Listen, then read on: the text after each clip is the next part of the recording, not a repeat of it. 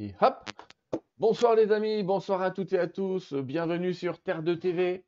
Je suis très content de vous recevoir euh, un jeudi soir pour une fois, mais on s'y fait, vous inquiétez pas.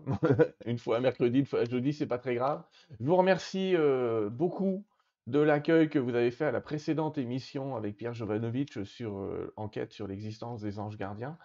Ce soir, on va entamer peut-être j'allais presque dire une nouvelle série d'émissions, mais je vais revenir à mon enfance. Je vous parlerai peut-être un petit peu de moi à un moment, mais j'ai démarré toutes mes petites aventures personnelles avec tout ce qui était euh, parapsychologie, avec un monsieur qui s'appelait Raymond Réan, que peu d'entre vous connaissent, mais cependant, euh, il y avait beaucoup de travaux. Et on va voir ensemble, avec Jean-Marie Le Gall, ce qu'est quelque part la parapsychologie et on va dire euh, la somme des phénomènes qu'elle peut composer. Bonsoir Jean-Marie. Bonsoir. Sylvain, Bienvenue dans l'émission, je suis très content de te recevoir. Moi aussi, d'être présent avec vous et avec toi. Ah, c'est gentil comme tout. Officiellement, aujourd'hui, tu es magnétiseur et tu fais des soins avec les médecins du ciel. On va en parler à la fin. Mais j'allais presque dire que ça, c'est la fin de l'histoire avec toi. oui. C'est la fin de l'histoire. Tu es quelqu'un qui, dès l'enfance, dont tu vas nous en parler, a quand même connu tout un tas de phénomènes j'allais presque dire, auxquels les gens ne croient pas, mais où les gens qui étaient autour de toi, eux, n'ont pas eu d'autre choix que d'y croire. Mmh Et j'aimerais peut-être que, tu commences par nous raconter, euh, allez, j'allais dire, un petit peu ton enfance, si tu veux bien, on va pas faire de psychanalyse, ne t'inquiète pas, mais un petit peu nous raconter qu'est-ce qui arrive à ce jeune euh, Jean-Marie euh, très très tôt dans son existence. Alors d'abord, je voulais dire que le but de, notre échange et ce que je vais partager avec vous ce soir, euh, mon but, c'est pas de vous convertir à quoi que ce soit. C'est un moment de, partage, de réflexion. Je ne vous demande pas d'y croire, d'y adhérer. Et je crois que c'était important de le dire. Je, ne suis pas là pour convertir qui que ce soit. C'est pas ton genre, donc ça va aller. et dans tout ce que je veux dire, euh, vous retirez ce qui vous semble utile pour vous. Donc, euh, je plante un peu le décor.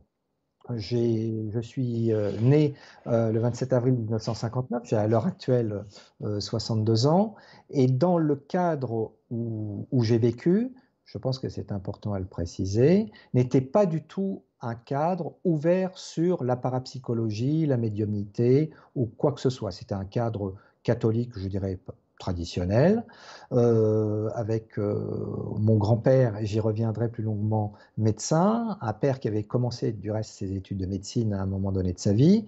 Donc je pense que c'est important de dire, euh, voilà, pas du tout, c'est pas la question ouverte, mais ne connaissant absolument pas ce genre de manifestation. Et donc, vers l'âge de mes 6-7 ans, comme tout enfant, je vais me coucher dans, dans ma chambre à coucher. Et euh, un, phénomène bizarre se passe. Euh, je partageais la, ma chambre à l'époque avec mon, frère Philippe, et euh, je vois dans le noir des, taches de lumière au départ, lumineuses, et mm, qui prend une forme, je dirais, un peu humanoïde, avec certains visages qui me sourient, euh, bienveillante, mais ma première action, c'est une réaction de, stupeur et de peur. Et donc, je me, dirige rapidement dans la chambre de mes parents euh, en disant euh, J'ai peur, il y a quelqu'un dans ma chambre. Donc, ils vont voir, effectivement, il n'y a, il y a rien. Donc, il me dit tu as sans doute rêvé.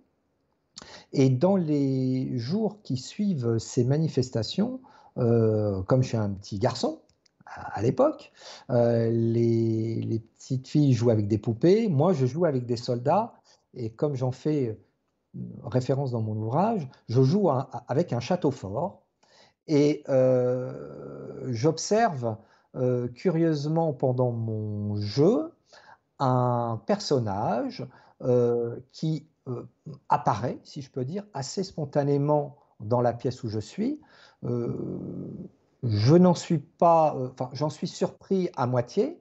Je vois ce personnage qui me dit n'aie pas peur, euh, je viendrai te voir. je t'aime, je n'ai pas peur, et qui observe et, qui me dit quelque chose d'intéressant. Il me dit, en plus, je n'ai pas habité très loin de chez toi.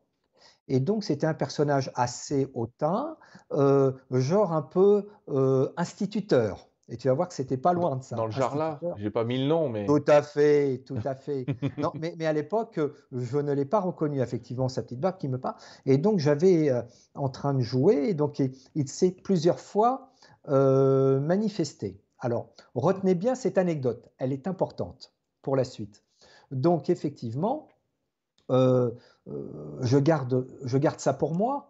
Et de nombreuses fois la nuit, le même type de phénomène euh, se fait avec des manifestations ou matérialisations d'entités, je, ne sais pas ce que, euh, ce que c'était.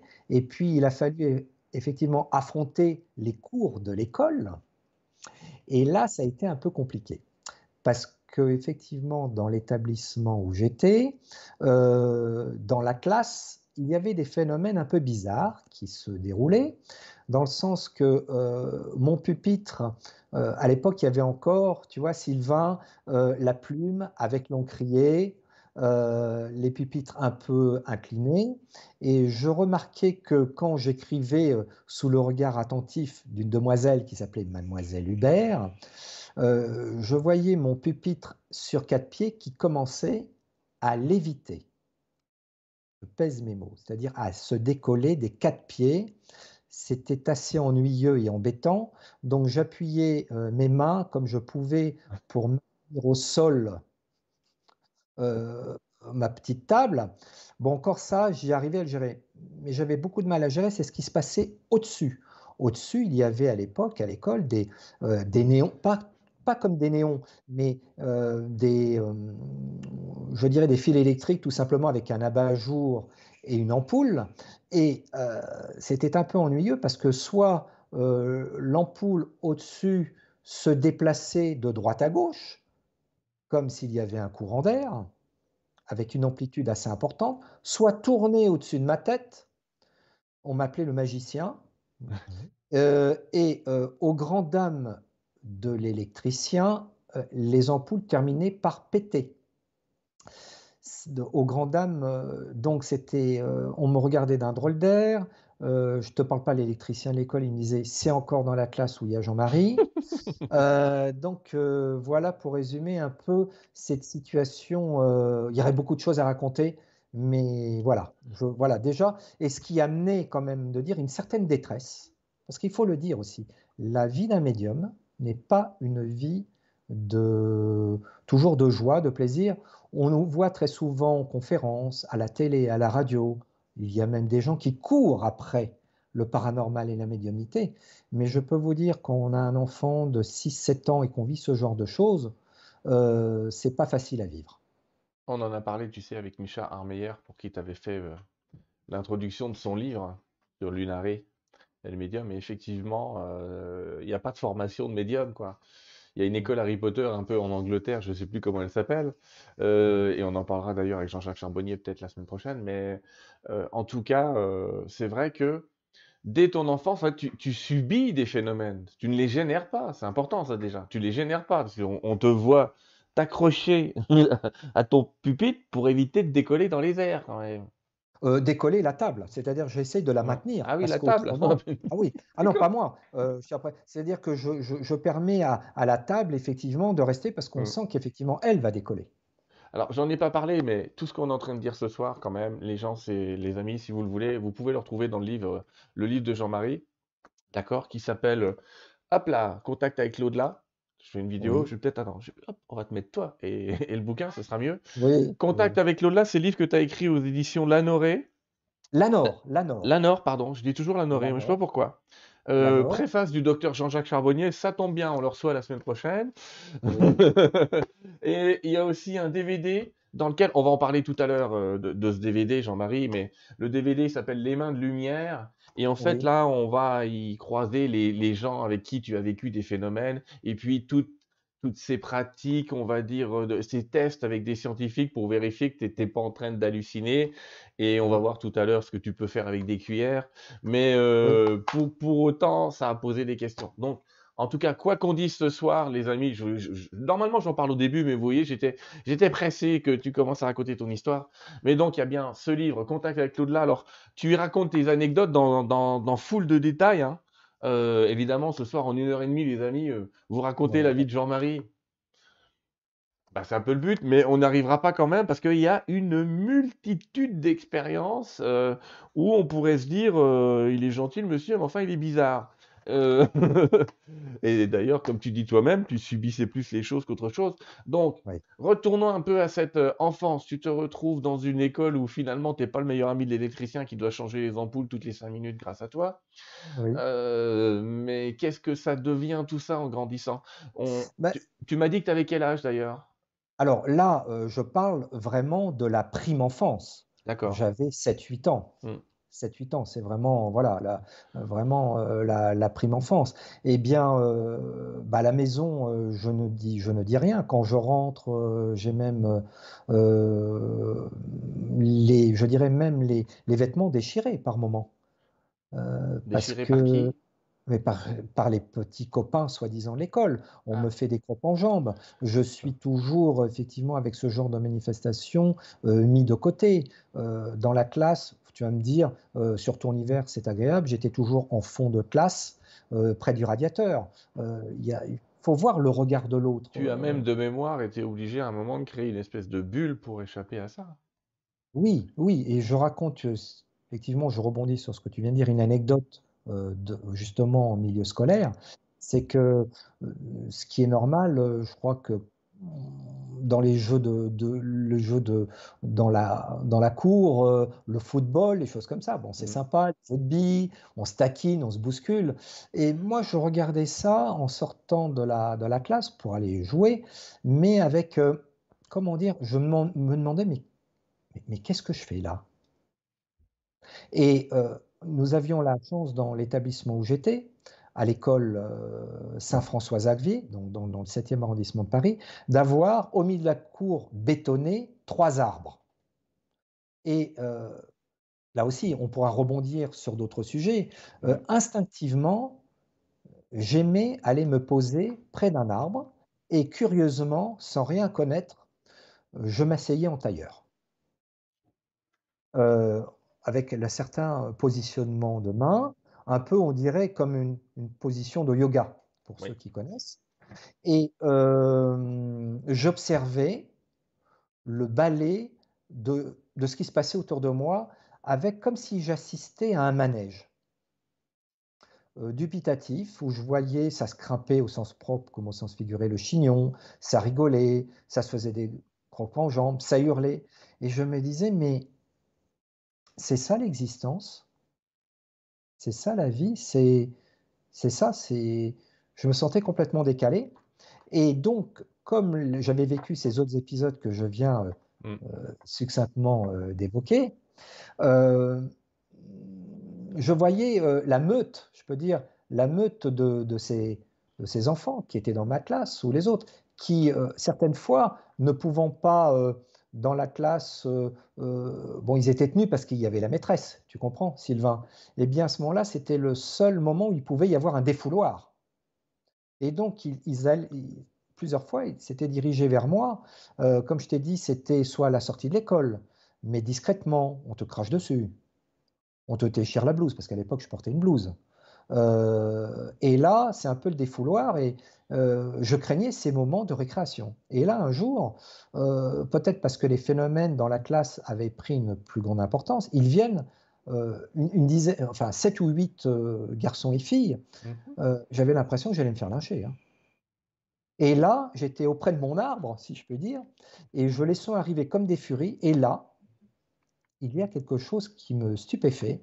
Je vois comme s'il y avait un halo, comment dire, autour de l'arbre qui me protégeait comme euh, un halo, pas de lumière, mais un, plexiglas tout autour. Et je voyais sur ce plexiglas invisible euh, s'écraser le visage. Tu sais, quand tu fais des grimaces, que mhm. tu arrives près d'une vitre, tu t'écrases. Et je voyais à ma stupéfaction euh, ces visages s'écraser sur une, sur une barrière invisible qui les retenait, comme si j'avais un halo de, de sécurité tout autour et qu'il ne pouvait pas et qu'il ne pouvait pas approcher. Et j'ai été sauvé par le gong plusieurs fois parce que la récréation était terminée. On entendait effectivement la sonnerie nous demandant aux élèves de rentrer et plusieurs fois ce manifestation insolite de, ce, de cette protection, je dirais, des arbres que je remercie à chaque fois. Par contre, après, quand je rentrais dans la classe, je rentrais à reculons. Est-ce que tu as encore aujourd'hui cette possibilité de protection euh, autour de toi? Est-ce que tu la sens encore, cette protection? Ça arrive, oui. Je ne cherche rien et des fois, dans, comme tu dis, il y aurait de multiples anecdotes à raconter, euh, c'est toujours présent. D'accord. Moi, j'ai une question.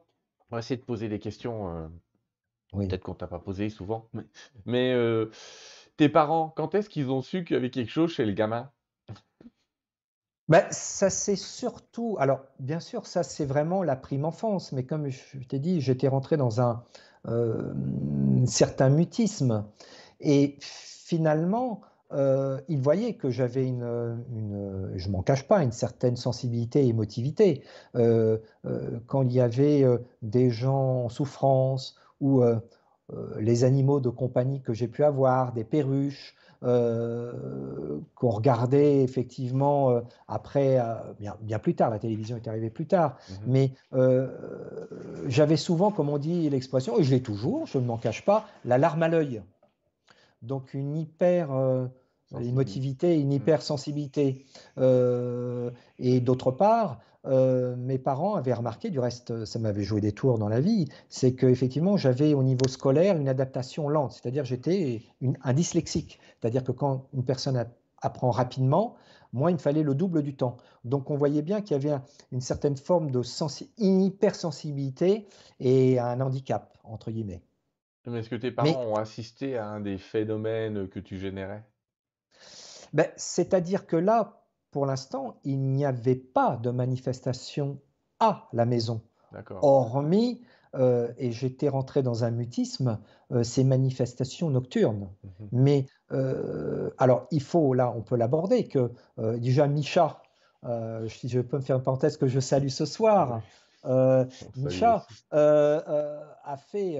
alors je, je, saute, je, saute, un peu les étapes. Hein. Vas-y, c'est bien qu'on fasse un truc un peu différent.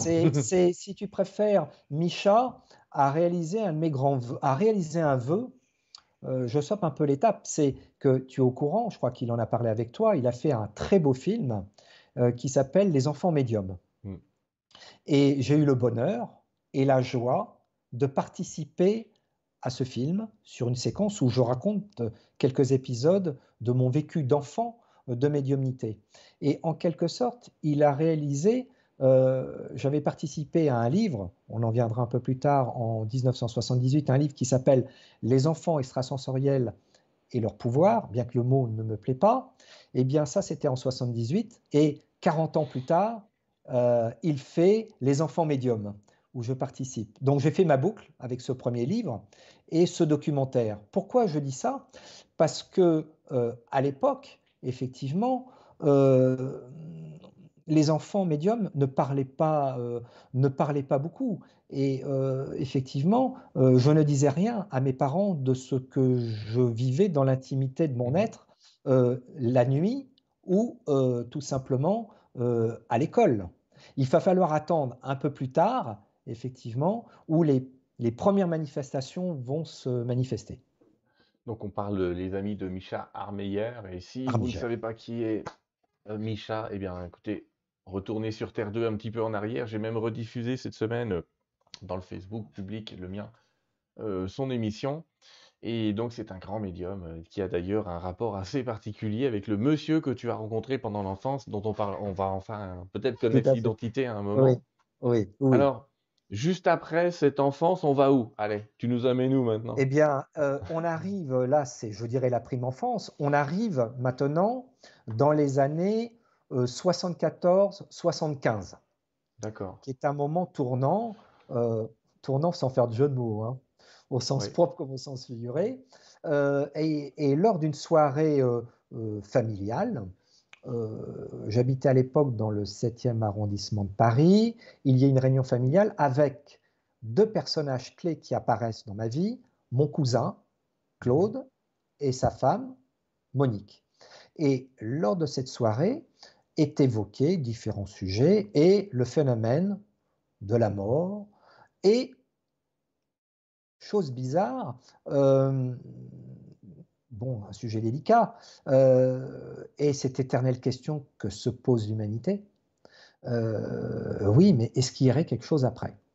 Alors les débats, les débats sont assez animés. Moi, je regarde d'une façon un peu, un peu dubitative les personnes s'exprimer, et la femme de Claude, Claude Réel, dit bah, écoutez, moi, je suis médium.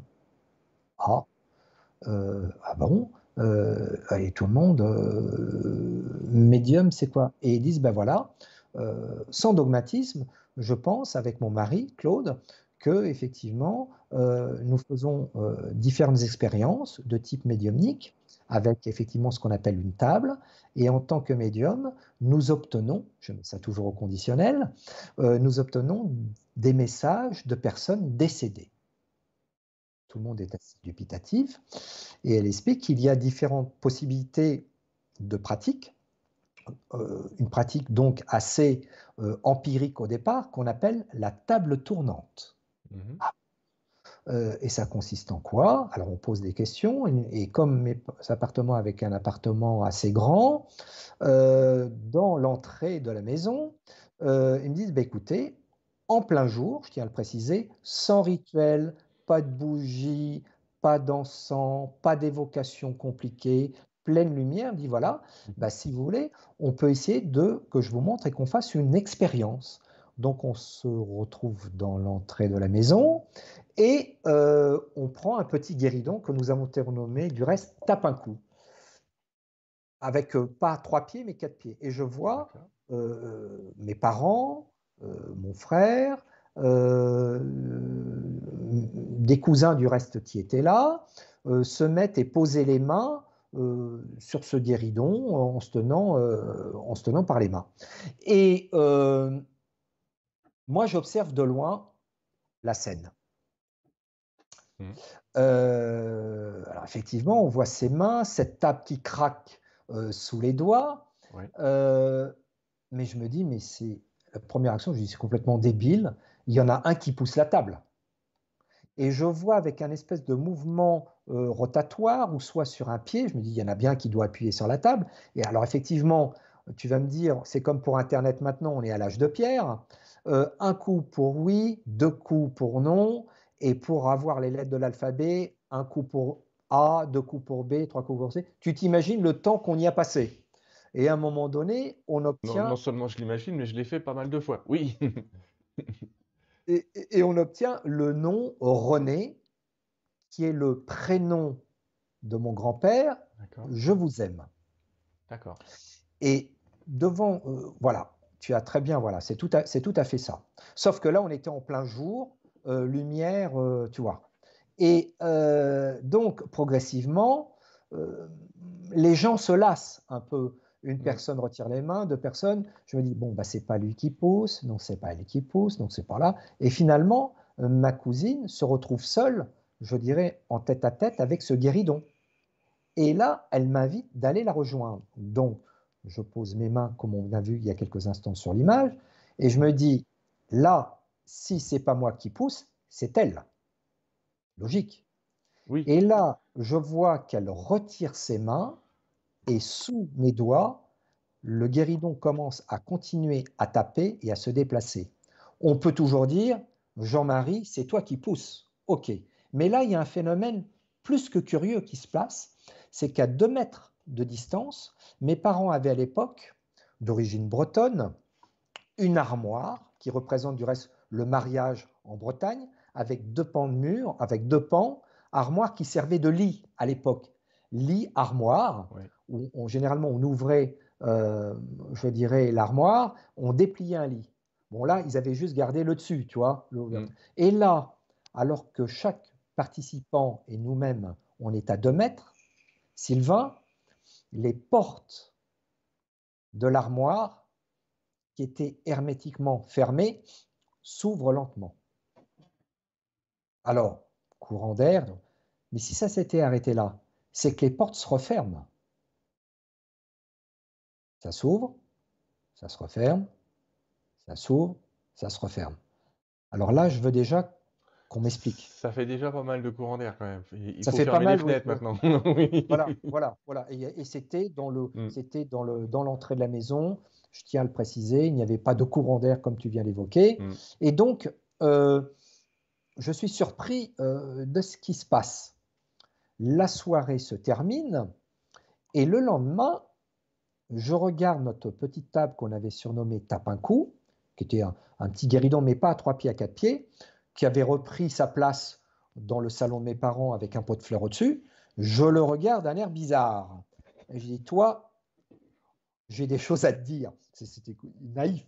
Mm. Et euh, des après-midi ou des soirs, enfin, à un certain moment, je décide de reprendre ce guéridon et de tout seul, de poser les mains euh, en posant une question naïve comme l'ont fait beaucoup et qui peut être dangereux, on en revient, euh, Esprit, es-tu là? Est-ce qu'il y a quelqu'un pour me parler? Et là, effectivement, de nombreuses fois, la table commence à taper certains noms d'individus, dont, euh, dont mon grand-père. Donc, il y a plusieurs séances qui sont faites comme ça, et mes cousins, de temps en temps, comme ils venaient régulièrement, euh, ont taquiné un peu les tables en fin de, fin de repas. Jusqu'à un jour, clé en 1900. Donc ça, c'était début 75. Et fin 75, lors d'une réunion familiale, je dirais médiumique, j'avais mon oncle qui s'appelle aussi René. Donc mon grand-père s'appelle René et mon oncle s'appelle René. Et cet oncle devait partir, euh, il était comptable, il avait retrouvé une amie d'enfance en Polynésie qui lui proposait, tu te rends compte, aux merveilles, de devenir sa comptable et d'aller travailler en euh, Polynésie française, à Tahiti. Il y a pire. Et, hein, il y a pire. Ouais. Et, quelques jours et quelques mois, pratiquement, donc, euh, euh, pratiquement un an avant son départ, on pose, je veux te dire à l'époque, des questions assez élémentaires et basiques. Donc une question, oh, j'espère que le voyage de ton oncle va bien se passer. Et là, Sylvain, tout bascule. Qu'est-ce que j'entends par là? C'est qu'à un moment donné, si je puis dire, la table refuse de parler. Elle ne bouge pas, elle s'immobilise, elle couine, si je peux dire. Et finalement, ma cousine insiste et elle dit Mais le voyage vient de se passer, de René. René, mon oncle. Mhm. La table ne bouge pas. Et à force d'insister, la table commence à taper des lettres. M, O, R, T, mort. Tu sais mettre l'ambiance, toi, dans les soirées. Imagine. On se regarde tous ensemble, malaise. Ma cousine dit Bon, on est peut-être, moi je connaissais rien là-dedans, peut-être parasité par un autre esprit, et on met ça de côté. Ça nous a tellement foutu la pétoche qu'en début d'année 76, on se voit, mais même moi, plus de séances. Parce que généralement, mes parents, on se voyait une fois par mois, tu vois, à peu près. Et là, plus de questions de guéridon, de. Enfin, voilà. Et on arrive en septembre 76, on fait un tour de cadran, et mon oncle doit partir en Polynésie. Et euh, là, euh, quelques jours avant euh, son départ, mon père me propose d'aller rejoindre mon oncle à la piscine, parce que c'était un, c'était un sportif, de passer un petit moment agréable avant son départ. Et là, bon, il y a beaucoup plus de détails. Hein. comme tu dis, on ne va pas raconter tout ce soir dans les moindres détails il y en a beaucoup plus dans le livre. Mhm. Pour faire simple, on découvre finalement euh, le, lendemain où je me rends effectivement pour voir euh, mon père sur son lieu de travail et mon oncle, pour faire très simple, euh, mon oncle meurt d'un accident, d'une crise cardiaque dans l'établissement comptable où il travaillait. Mm. Et là, beaucoup d'éléments de séances de médiumnité, d'écriture automatique, de, que je découvre aussi, d'écriture automatique, de séances de médiumnité, se déroule après le décès de mon oncle, très stupéfiant. Alors, on va, je vais faire un petit arrêt et on va revenir. Juste déjà pour vous donner un avis personnel et on va voir si tu as le même avis. Les amis, vous avez entendu parler de séances de guérison, ça existe aussi en Ouija. Donc le Ouija, c'est une planchette et on va vers des lettres. Vous avez peut-être vu ça dans des films un peu fantastiques. Franchement, les amis, j'ai connu ça aussi dans mon enfance avec des verres qui sont coupés en trois. Je pourrais te raconter plein d'histoires assez étranges à, mon propos, mais comme je n'ai pas écrit de livre, je ne veux rien dire. Mais en tout cas, ce que je veux vous dire, c'est moi, je vous déconseille ce type d'expérience. Franchement, public non averti, s'abstenir, parce qu'on peut alors Jean-Marie, tu étais plutôt bien guidé, parce qu'on va voir un petit peu qui était un peu autour de toi à l'époque. Mais on sait toujours pas hein, qui est ce personnage que tu as vu tout à l'heure. Mais en attendant, si vous n'êtes pas bien guidé, si vous avez, euh, allez, euh, vous avez entre 12 et 18 ans et vous voulez jouer à ça, non. Je vous le déconseille fortement parce que c'est le meilleur moyen d'attirer des, des, entités, on va dire, qui habitent pas vraiment euh, dans le plus joyeux des mondes et qui ont envie de vous piquer un peu d'énergie, de prendre un peu le pouvoir sur vous. Donc c'est plutôt une expérience que je déconseille, même si le phénomène existe, même si le mmh. phénomène est assez fantastique et j'ai vu des choses incroyable. J'ai vu des bougies voler, j'ai vu des verres se couper en trois dans le sens de la hauteur. Enfin, on a vu plein de trucs avec euh, ma maman. Mon père, d'ailleurs, qui s'appelle René, aussi, euh, aussi a, vu, euh, a vu ce genre de phénomène. Mais est-ce que tu es comme moi? Est-ce que tu le déconseilles plutôt C'est pas une pratique alors, alors, alors, il y a dans certaines fois, parce que je, je les dévoile un peu dans l'ouvrage, il y a eu des expériences d'écriture de, enfin, d'écriture automatique de, de Ouija mmh. aussi, très surprenantes. Euh, surtout avec des contacts très surprenants concernant justement mon grand-père, le docteur René Le Gall. Mmh. Je dirais que euh, j'ai eu la chance, j'ai eu de la chance à ce niveau-là. Mais l'éternelle question que je dis aux, gens, euh, c'est quelle est votre motivation derrière ce type d'expérience? Mmh Et c'est vrai l'interrogation qu'on peut se poser, on ouvre la porte sur quoi? On ouvre la porte sur qui? Grande question. Et là, on abordera après le domaine de la parapsychologie, mmh. de faire la part des choses entre de ce qui est, entre guillemets, manifesté de derrière le miroir, ok, mais aussi ce que nous, nous pouvons euh, générer à travers certains phénomènes de ce qu'on appelle la télékinésie, effectivement, l'écriture automatique, le Ouija, etc. Et puis le fait qu'on peut générer ça nous-mêmes. Je, te donne juste l'expérience, là on fait un partage. Et moi je me souviens avoir fait, euh, il y a un moment quand je faisais ces expériences-là avec un verre, où je me suis dit c'est quand même bizarre, ça écrit toujours ce que je dis. Et j'ai été jusqu'à écrire sur un papier euh, ce que ça allait dire, que je voulais que ça dise, et à demander aux autres de tenir le verre qui a écrit exactement ce que moi j'avais décidé que ça allait dire. Donc en fait, j'étais celui qui générait le phénomène. Et donc tu peux avoir une espèce d'auto-phénomène où tu te rends pas compte, comme, comme on se rend pas compte qu'on fait bouger le pendule, on se rend pas compte qu'on peut avoir des forces psychiques qui peuvent faire bouger un verre, une planchette, et finir par dire des choses qui sont finalement dans, qui tiennent du phénomène qui s'appelle le poltergeist, donc finalement celui d'un adolescent qui révèle des capacités et qui est capable de faire tout un tas de choses de ce genre-là. Bah, je rebondis sur tes propos où effectivement en 1974, une expérience a été faite par des Canadiens, donc par deux médecins. Du reste, c'est notre ami Jean-Michel Grandcir, je crois, qui réédite l'ouvrage aux éditions JMJ, s'appelle Le fantôme de Philippe. Euh, cette expérience a consisté au départ à réunir une quinzaine ou une quinzaine de personnes du style séance spirit euh, médiumnique du 19e siècle, dont tu as montré une illustration euh, euh, tout à l'heure, en, en, créant, oui, en, si tu préfères, en recréant de toutes pieds une identité qui s'appelait Philippe, mmh avec un passé, comment il a été mort, assassiné, mmh. donc un individu qui potentiellement n'existe pas. N'existe pas. Et euh, ça a défrayé la chronique en 1974-75, cette histoire canadienne. Du reste, sur YouTube, quand on met euh, Fantôme de Philippe, euh, j'ai mis les références dans mon ouvrage, vous pouvez retrouver filmer toute l'expérimentation du fantôme de Philippe. Et donc au départ, ça n'a pas très bien marché. Et par la suite, ils ont mis un peu plus de joie et de, de détente dans, dans l'expérience. Et, oh surprise, je rebondis sur ce que tu viens de dire Sylvain, ils ont recréé de toutes pièces toutes les manifestations spirites. lévitation, télékinésie, euh, euh, table tapée. Alors, les parapsychologues ont crié, tu vas voir, l'ambiguïté du phénomène aux victoires. Effectivement, ça vient de la psyché, et pourquoi pas dans un certain cas, euh, de l'inconscient de la personne. Hmm. Mais nos amis spiritualistes ou spirites ont dit quelque chose qui avait aussi sa valeur.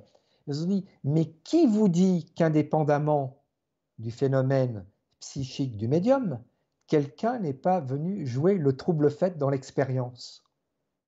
Donc, il faut être éminemment prudent.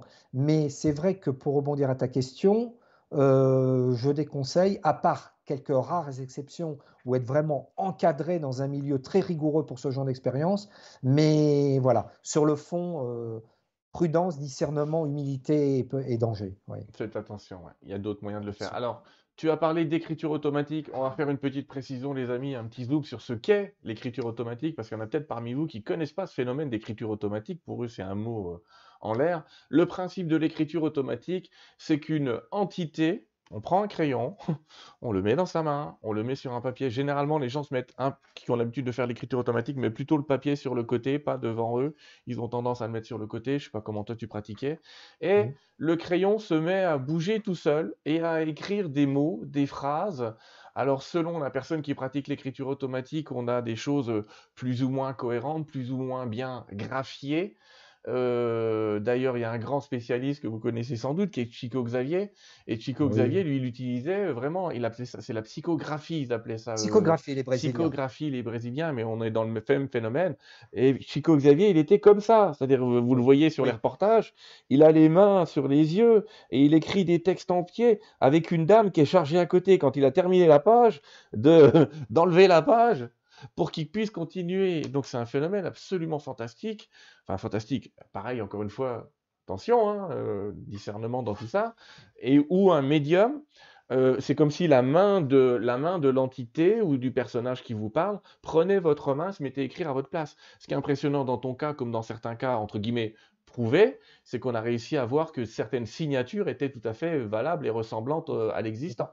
On va l'évoquer. Mais là aussi, prudence, Sylvain, mmh. parce que euh, dans les milieux que j'ai pu côtoyer, parapsychologue, psychanalyste ou psychiatre, je l'évoque dans le livre, je l'évoque dans le DVD, c'est très ambigu.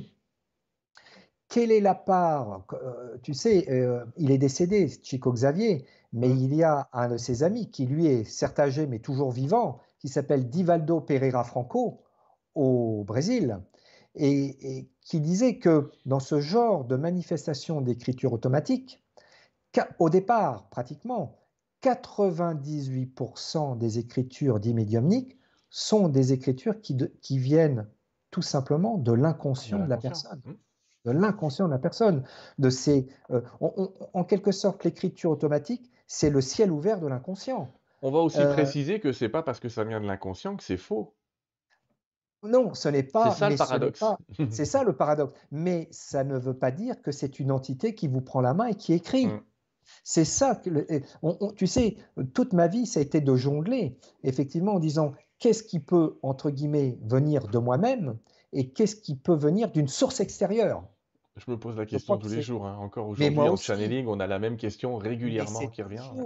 Mais c'est pour ça. Euh, après, effectivement, comme tu l'as décrit, et euh, je, pour rebondir sur ce que tu viens de dire sur l'écriture automatique, je, l'ai devant moi, mais je crois qu'on va la voir en l'envers. C'est, je l'ai sous les yeux, mais je crois qu'on va, on va pas, on va pas bien la voir. Il faut te la mettre euh, devant la caméra déjà. Hop, voilà. Si on la voit bien. Voilà. Ah, alors attends, alors, attends. alors je vais expliquer. Clairement ah, je vais expliquer. Alors je vais expliquer. Il faut expliquer quand même pour cette anecdote qui illustrera pour ma part l'écriture automatique. Mm. Une nuit, euh, dont j'avais du mal à trouver le sommeil, euh, j'entends des coups dans les murs qui seraient assimilés à ce que tu appelles à des phénomènes de petite hantise, de poltergeist, des mm. coups dans les murs. Euh, c'est quand même gênant quand il est 3 heures du matin, tu te réveilles, tu allumes, tu te demandes à la limite si quelqu'un tambourine à la porte de ton studio, parce qu'à l'époque j'habitais dans le 15e arrondissement. tu vas à la porte de ton studio qui tambourine, Sylvain, qui mm. tape, comme si quelqu'un tapait, tu t'imagines tu allumes la lumière, tu regardes par l'œil, tu sais, l'œil de la porte. Euh, c'est dans le noir, tu n'oses pas ouvrir. et puis euh, curieusement, tu vois euh, que quelqu'un passe, effectivement, parce que quelqu'un a allumé la lumière, et tu vois que la personne est passée, certes, qu'il y a toujours la lumière dans l'étage, et que ça tambourine à ta porte, alors qu'il n'y a personne. Ça s'éteint, tu décides de te coucher, et là, dans le lit, tu as une sensation très bizarre, c'est que les draps de ton lit descendent tout seuls, le long de ton corps, que tu allumes la lumière rapidement, que tu vois les draps au pied de ton, de ton lit. Alors tu dis sans doute, j'ai fait un faux mouvement, parce que j'ai un esprit rationnel. Hein. J'ai dû, dû m'emmêler les pinceaux, euh, donc tu remets les draps, et trois ou quatre fois suite, ça te fait ça. Jusqu'au moment où, par surprise, tu allumes. Et qu'est-ce que tu vois? Les draps descendent tout seuls. C'est tout drôle. J'aurais dû mettre un petit feu de camp en bas, euh, soirée friki, on se fait peur, mais... Euh, donc tu vois ça, mm. tu remontes la couverture et tu dis, bon, c'est bon. Et à ce moment-là, j'entends une voix par clairaudience à l'extérieur de moi, je précise, qui me dit, Jean-Marie, prends un papier. Donc euh, je dis, bon, bah, j'abandonne, je lâche prise, je me lève et je vais prendre une feuille de papier. Et sur cette feuille de papier, alors tu vas me dire si on le voit, alors moi je vais lire, comme ça on va voir, c'est écrit. Alors, attends, pour attends. Albert, faut que tu mettes au milieu par contre. Là. Voilà, pour Albert Clermont-Ferrand, classe de mathématiques du troisième degré. De, euh, Souviens, te souviens-tu? Te souviens-tu ce Pierre? Ici, Pierre Péquois. Ah oui, Pierre Péquois, ce fut en décembre, le 20 décembre 1941. Notre supérieur, supérieur s'appelait. Alors, j'insiste bien, regardez bien la signature. Elle est plus basse. Faut que tu remontes un Elle est plus basse. Il y a une espèce de, un espèce de H, mm. de S, de A, de 2 R. Je me permets de bien tenir quelques instants que toi et tout le monde le voient bien. J'essaie mm. de bien. Parce que ça va avoir l'importance. Vous l'avez, tu l'as bien vu. On l'a bien vu, ne t'inquiète pas. on l'a tous vu. Alors maintenant, la suite, la suite de l'histoire, c'est que le lendemain de cette expérience, je me rends lors d'un un petit repas sympathique, euh, voir mes parents qui m'invitaient. Donc moi j'habitais dans le 15e, eux habitaient dans le 7e, c'était pas très loin, un quart d'heure, 20 minutes à pied, pas de problème. Je vais voir mes parents et je me dis mais comment je vais faire? Euh, Je dis à papa ça s'est bien passé. Tu bon, je venais d'aménager pour la première fois, j'avais mon petit studio. Euh, c'était sympa. Hein. je commençais ma vie sociale, je commençais à travailler et je suis invité. Et euh, oui, ça se passe bien, tu t'aménages, tu mmh. t'habitues. Oui, il me dit la nuit, bah, oui, ça se passe bien, sauf que euh, il, savait ce qui m'arrivait un peu. Il me dit, bah, mmh. papa, j'ai reçu quelque chose pour toi. Ah bon? Euh, Et j'ai dit, et je lui montre ce que je vous ai montré il y a quelques instants. Mmh et je vois cet homme, qui était un homme Massu, mmh. euh, un peu comme tu as montré la photo de mon grand-père, ben, c'est le même bois. on l'a pas, forcément la larme à l'œil. On n'a pas vu ton grand-père encore. Ah, vous ah, tu pas on le voit le grand-père, le voilà le grand-père. Et voilà, le grand-père qui me guide. Mmh. Donc mon père dans la même euh, dynamique. Et je vois mon père s'effondrer en larmes. Ça fait drôle, hein Enfin drôle. Non, c'est bouleversant. Et me dit, je attends quelques instants, je vais chercher quelque chose, je vais te montrer quelque chose. Et je le vois revenir avec ça. Alors, témoignage de satisfaction. remonte. voilà, c'est bon. Un peu plus vers l'autre. Voilà. Témoignage de satisfaction et on voit Pierre Péquois, d'accord, ok. Ok. Et on peut lire hmm. École Massillon, Société d'enseignement de Clermont-Ferrand, comme hmm. c'était marqué, pour Clermont-Ferrand, vous vous souvenez, témoignage de satisfaction pour Pierre pour 21, 21 décembre 1941. on ne voit pas bien. Hmm. Et j'aimerais bien que tu. non, non, on voit bien, t'inquiète pas, je te jure, je vois. voilà. Ah, je pense que les gens le voient aussi, t'inquiète. Et vois que la signature à gauche est pratiquement identique aux premiers initiales hmm. de l'écriture. À gauche, je ne la vois pas. À gauche, peut-être à droite pour moi. Oui. Voilà. Et j'avais oublié de dire, mmh. ce qui est important, qu'à mon père, quand le, quand, alors j'ai simplifié, quand j'ai eu l'écriture automatique que je vous ai évoquée, tout s'est arrêté. Et en terminant euh, la séquence d'écriture automatique, euh, cette entité m'avait dit n'oublie pas de parler à Albert de Eva. Et il comprendra. Moi, je ne comprenais rien. Hein. Et quand je lui ai montré le témoignage de satisfaction que je viens vous montrer, il tourne et il me montre Eva. Eva. Hmm. Oui, c'est sûr. Ça, pose deux, trois questions. Alors, hmm. grande question. C'est là qu'après, on va aborder le domaine de, la, de, la, notre étape, de la parapsychologie. Hmm. Pour ouvrir le débat, les questions, sans avoir de sectarisme. Il y, a, il y a deux grandes hypothèses, il y a deux grandes écoles qui se confondent. Euh, soit, et là, euh, il en parlera mieux que moi, Jean-Jacques Charbonnier, euh, soit première hypothèse, notre conscience, notre esprit, notre âme, notre courant conscience, comme dirait dans les sensibilités bouddhistes, mmh. soit première possibilité, notre conscience, comme le dirait un certain courant matérialiste ou de ce qu'on appelle la neurobiologie. En plus, j'adore la neurobiologie, c'est l'étude du cerveau, soit notre conscience est le fruit d'une réaction physico-chimique et d'un assemblage d'un flux électrique. Donc, effectivement, rencontre d'un spermatozoïde, d'un ovule, création d'un fœtus et création d'un cerveau et d'un système nerveux, pour faire simple. L'individu grandit, vit et meurt. Fin du cerveau. Hypothèse biologique de base, oui. Hypothèse de bien neurobiologique. Hmm. Là. Et là, effectivement, dans ce cas-là, euh, il n'y a rien après. Alors après, je ne rentrerai pas dans les cartographies spirituelles de monde. On, reste sur quelque chose de très basique pour tout le monde là, hein, ou soit en quelque sorte la conscience ou l'esprit, comme le foie secrète la bile, le cerveau secrète la conscience. Oui.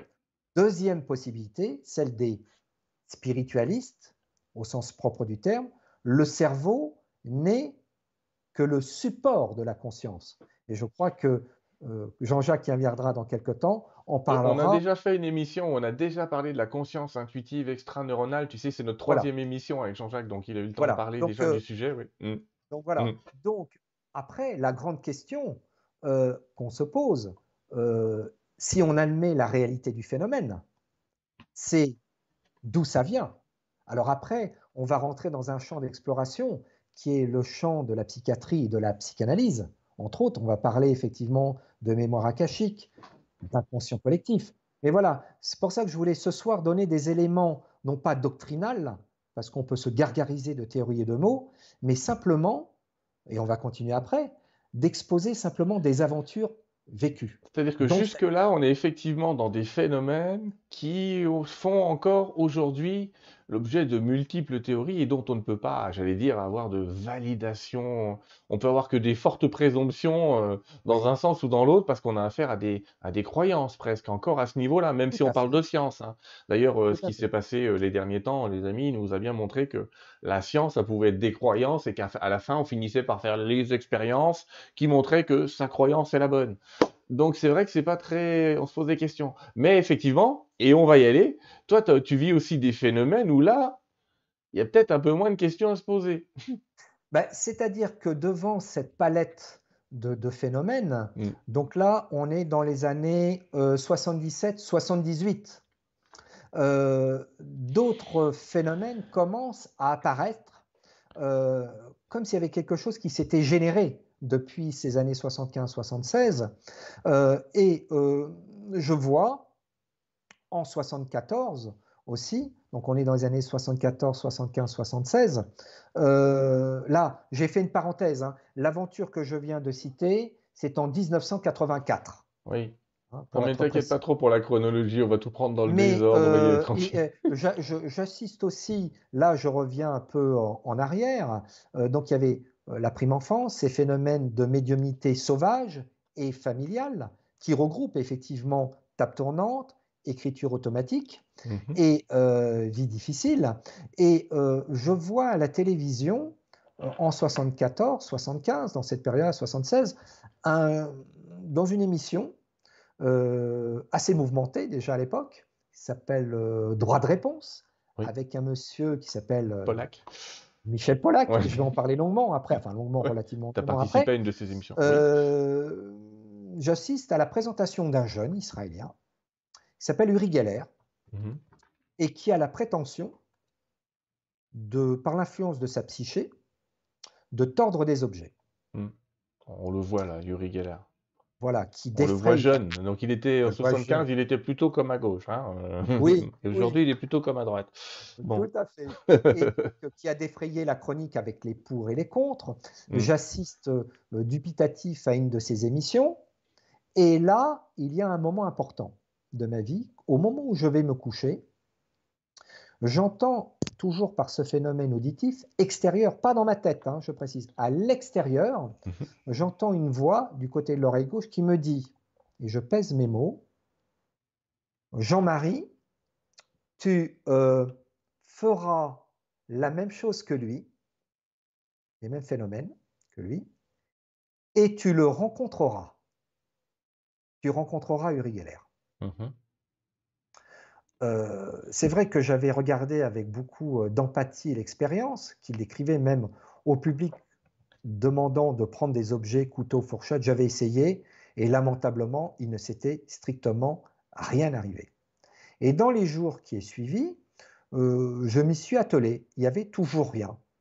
Et un soir, lors d'un repas familial, la discussion vient. Alors, il y avait eu beaucoup après d'articles controversés, charlatans, et on va en parler après, mmh. illusionnisme, mmh trucage, euh, manipulation, etc.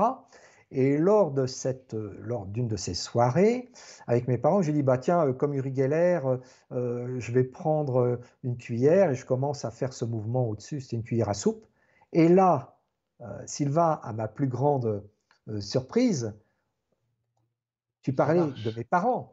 Mmh. Eh bien, pour la première fois, euh, une manifestation, enfin, l'étape, c'était une chose. Ce que j'ai décrit avant, c'était déjà certains phénomènes qui se passaient. Mais là, il y avait un phénomène, je dirais, biologique et physique sous les yeux de mon frère, de mon père et de ma mère. Mmh tu t'imagines la tête? C'est toujours la même chose. Euh, il faut le voir pour le croire. Il faut le vivre. Il faut le vivre euh, concrètement. Et là, euh, ils me disent, mais qu'est-ce qui s'est arrivé?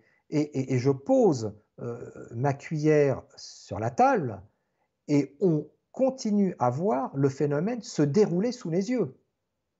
On précise quand même qu'à l'époque, les cuillères étaient plus solides qu'aujourd'hui. Ah oui, ah oui. C'était pas les cuillères d'aujourd'hui tu tords en les regardant. Hein, et c'est vraiment des objets au niveau familial en couteau, euh, et cuillère et petite cuillère en argent massif. Donc à la suite, à la suite de cela, euh, si tu préfères, ça devient un jeu où je me prête, ça marche, ça marche pas, ça mm. se tord, ça se tord pas. Euh, et je découvre un jour, pour faire simple, parce que ça serait très long autrement à développer, il y a un congrès de parapsychologie appliquée euh, qu'on m'avait conseillé, des journalistes que, j'avais rencontrés.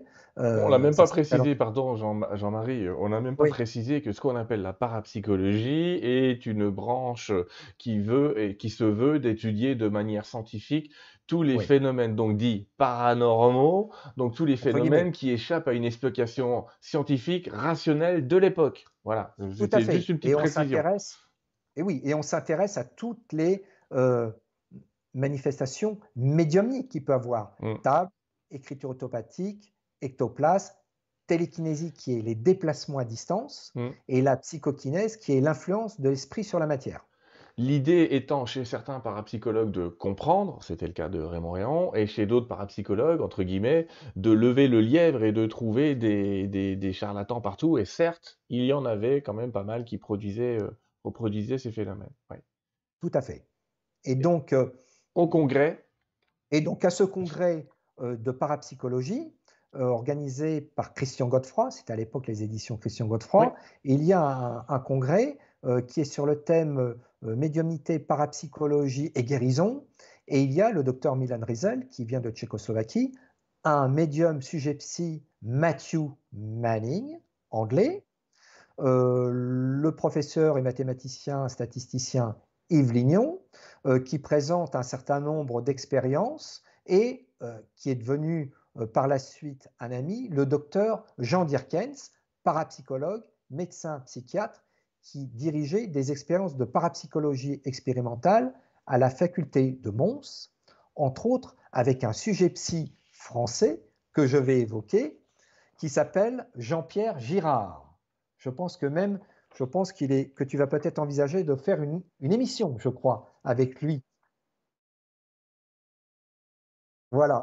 Même lui ne sait pas que je vais faire une émission avec lui. S'il voit l'émission, il va être content. Je, bah, écoute, je vais essayer de le contacter. Euh, s'il veut faire une émission avec nous et nous expliquer un petit peu ah. tout ce qu'il a vécu, c'est sans ah, c'est extraordinaire. Mm. Et donc, je vois ce congrès et à la fin, je vois alors euh, euh, Jean-Pierre Gérard faisait les mêmes phénomènes de Curie Geller, mais, mais encore mieux que ça, sur des expériences rigoureusement contrôlées en milieu universitaire, mmh avec la présence même de nombreux illusionnistes et des expériences sur des bars euh, très très importantes. On le voit là, euh, il y a des tubes de verre, il y a des tubes de verre renforcés. les, les, bars qu'il utilisait étaient dans des alliages intordables, même avec des machines euh, spécifiques de l'époque. Enfin, Tout à fait. Et, et, pour mmh. information, il y a même eu, alors là, je baisse un peu les yeux, il faut savoir que Jean-Pierre Gérard a, a, a, a travaillé avec quand même a été contrôlé par des d'éminents scientifiques, il faut quand même le dire, entre autres, il t'en parlera mieux que moi, par Jean-Jacques Trilla, président de l'Académie des sciences.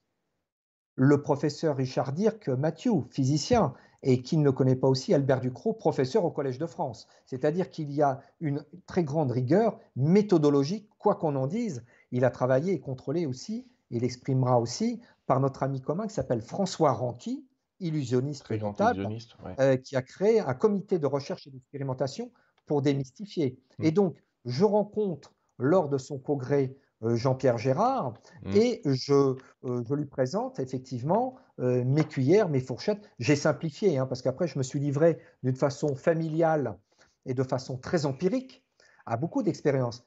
Et, et, des fois, ça marchait et des fois, ça marchait pas. Et donc, à la suite de ce congrès, le docteur Dirkens de la mmh. faculté de Mons me dit Monsieur Légal, vous êtes bien gentil, mais est-ce que vous seriez d'accord pour venir expérimenter en Belgique, à la faculté de Mons, des expériences de parapsychologie. Ben, Je dis pourquoi pas.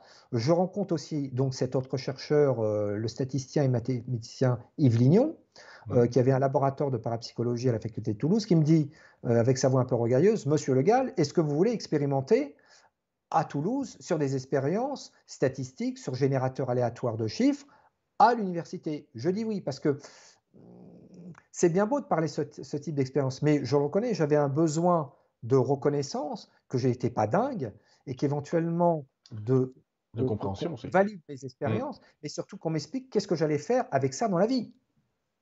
Comment je vis avec ça? Qu'est-ce que j'en fais? Mm. Et donc, de bonne grâce, je me suis livré entre autres avec euh, ces deux universitaires, à des expériences, vraiment pour résumer, sur des bars avec le docteur euh, Dirkens et avec euh, le statisticien Yves Lignon sur d'autres types d'expériences, effectivement, qui ont été des actions sur générateurs aléatoires et un petit sismographe aussi. Je précise que je remets mon son parce que je m'étais enlevé le son, parce que je fais d'autres choses en même temps pour te préparer une petite diapo. Euh, les expériences sur générateur aléatoire, ça consiste à, générer des chiffres au hasard et à demander l'influence de la pensée. En fait, vous avez une fonction qui s'appelle rand dans un ordinateur, je comprends mon truc informaticien, et ça génère un nombre aléatoire entre 0 et 1. Donc, on va dire que si le chiffre est entre 0 et 0,5, il va à gauche, et s'il est entre 0,5 et 1, il va à droite. Et le but du jeu, c'est de demander à un médium d'influencer un générateur aléatoire. Oui, oui. Opération que tu as réussi et, là, il y avait des beaucoup réussissent. Curieuses. Oui, oui. Et il y avait des opérations très curieuses, mais il avait même inventé, je crois que Yves Lignon avait inventé un, appareil spécifique. Avait inventé un petit appareil avec un, petit euh, voltmètre qui se déplaçait relié à une jauge par un fil électrique isolé en verre, dans une mmh. un peu comme Jean-Pierre Gérard.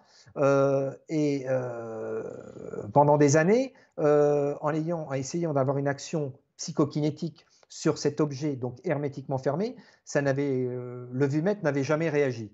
Et là, à la, à la faculté. À tel euh, point, pour l'anecdote, je t'interromps, que même Yves Lignon commence à se dire bon, ma machine, là, euh, elle déconne, quoi, ou il y a un truc qui va pas, quoi. non, ça fonctionne pas. Et donc là, ça avait réagi. Et pour faire simple, il y a une autre expérience qu'on a réalisée euh, dans le bunker d'Antenne 2 pour une émission qui s'appelait C'est la vie, mmh. où là, effectivement, dans le cadre d'une émission sur la parapsychologie avec un journaliste qui s'appelait Jérôme Bonny, mmh. eh bien, pour faire simple aussi, pour la deuxième fois, euh, l'expérience avait, euh, avait réussi. Alors, je me permets de donner, euh, si les gens veulent avoir dans plus de détails le compte-rendu de cette, de cette expérience, sur mon site internet, dans la rubrique contact, par, dans la rubrique vidéo média, mmh. il y a l'extrait d'une émission dans le cadre de tes confrères de Sud Radio où euh, j'évoque deux expériences, une expérience de magnétisme dont on va peut-être un peu parler, mmh. et cette expérience qui est relatée par Yves Lignon sur effectivement ce générateur. on précise, je vais donner ton site hein, il est en bas, en bas de page, en commentaire, mais c'est jean-marie-legal.com, hein, tout simplement. Oh non, non, non, 3W. Ouais, mais il n'était pas obligé de le mettre de nos jours, le 3W. Ah Alors, www.jean-marie-legal.com. Ouais, non, ne t'inquiète pas. Ce que je veux dire, c'est que de nos jours, si tu mets pas les 3W, il te le met quand même. Hein. Et donc, dans la rubrique euh, médias, vidéo et tout, hmm. il y a une séquence avec le logo de Sud Radio où il y a le commentaire complet de cette expérience qui, il faut quand même le signaler, a eu lieu dans le bunker d'Antenne 2 du président de la République. Sympathique. Le bunker d'Antenne 2 Attends, le président avait un bunker euh, à la télé? Oui. Ah, d'accord. Il faut savoir que c'était au but de Chaumont à l'époque. Et euh, comme effectivement. À vous, Cognac Jet Voilà. et comme effectivement euh, il fallait le savoir, je ne le savais pas à l'époque, et on nous l'a expliqué qu'on est arrivé sur place. Du reste, euh, euh, Yves Lignon, on parle dans l'extrait qui est sur le site, ils nous ont dit, mais on n'a plus de place pour faire la séquence de l'émission. Il il, il, y a un seul endroit, c'est le bunker du président de la République. On l'a regardé, et c'est là qu'on a appris que dans toutes les grandes chaînes de l'époque, il y a un bunker isolé en cas de conflit atomique et isolé de toutes les radiations. Donc on est rentré là-dedans, c'était véritablement c'était le bunker d'antenne 2 du président de la République en cas de, en cas de conflit. D'accord. Pour l'anecdote. Ouais, non, sympathique. Donc tu réussis cette expérience qui te vaut euh, après quand même pour le coup de faire plusieurs plateaux là, parce que tu commences. Alors à, la, suite de cette, de, cette expérience, bon, on revient un peu en arrière, ça c'était 84. Mmh. Je m'étais traité à ma première émission de télévision en 1980 à l'abbaye de Mortemer avec, avec deux journalistes. Michug Miraisin, oui, Alain Bougrain-Dubourg et Patrice Lafont.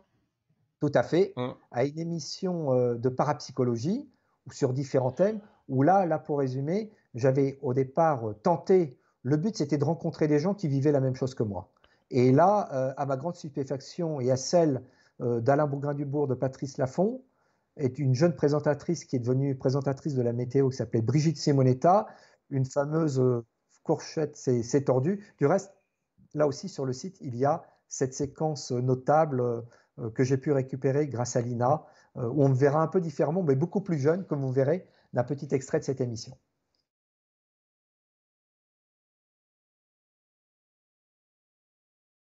de venir montrer sur un plateau euh, ces expériences-là. Alors, le problème, c'est que c'est pas toujours reproductible. Donc, il y a eu des fois où tu as eu plusieurs prises. Moi, je te demande comment ça s'est passé sur le plateau. C'est on t'a accordé une prise et 10 minutes ou on t'a laissé 10 minutes? Parce que je sais que des fois, ce genre de phénomène, euh, on voit, euh, je, vais te montrer une image qui va te parler, mais avec euh, Girard euh, qui est en train de faire une expérience.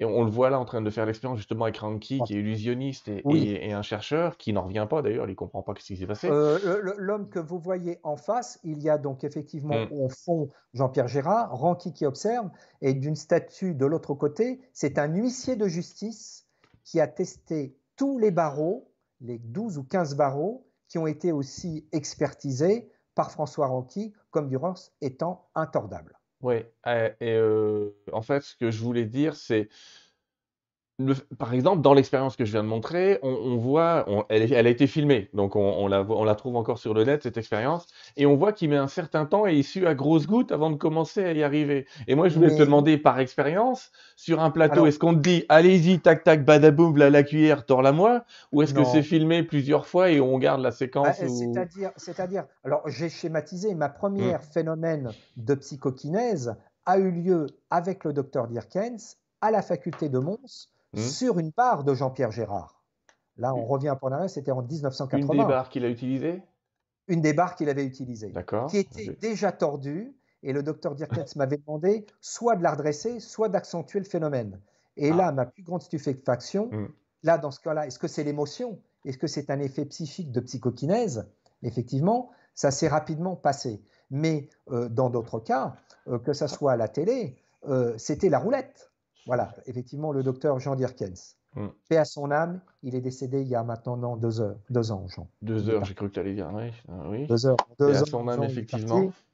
Et euh, si tu préfères, pour rebondir par rapport à une expérience que j'ai citée euh, mm. préalablement avec euh, Yves Mignon, dans cette expérience du bunker d'Antenne 2, pour obtenir l'effet psychocinétique sur ce générateur en caressant la jauge en verre, j'avais des crampes dans les mains, Sylvain. Au bout de deux heures, je dis bien de deux heures, le phénomène s'est produit.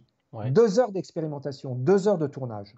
C'est pour ça aussi, et il faut dire aux gens qui, veulent s'y essayer, et là, j'allais dire, avec une barre de fer ou un clou bien épais, euh, là, vous n'allez pas appeler des entités démoniaques, donc tout va bien. Vous pouvez faire vos expériences de, de télékinèse il y a plein de noms à ça, il faut se méfier parce qu'il y a plein de noms au même phénomène aussi, mais de psychokinèse. Et... La télékinèse, c'est faire bouger un objet. Donc là, on parle de psycho-mouvement.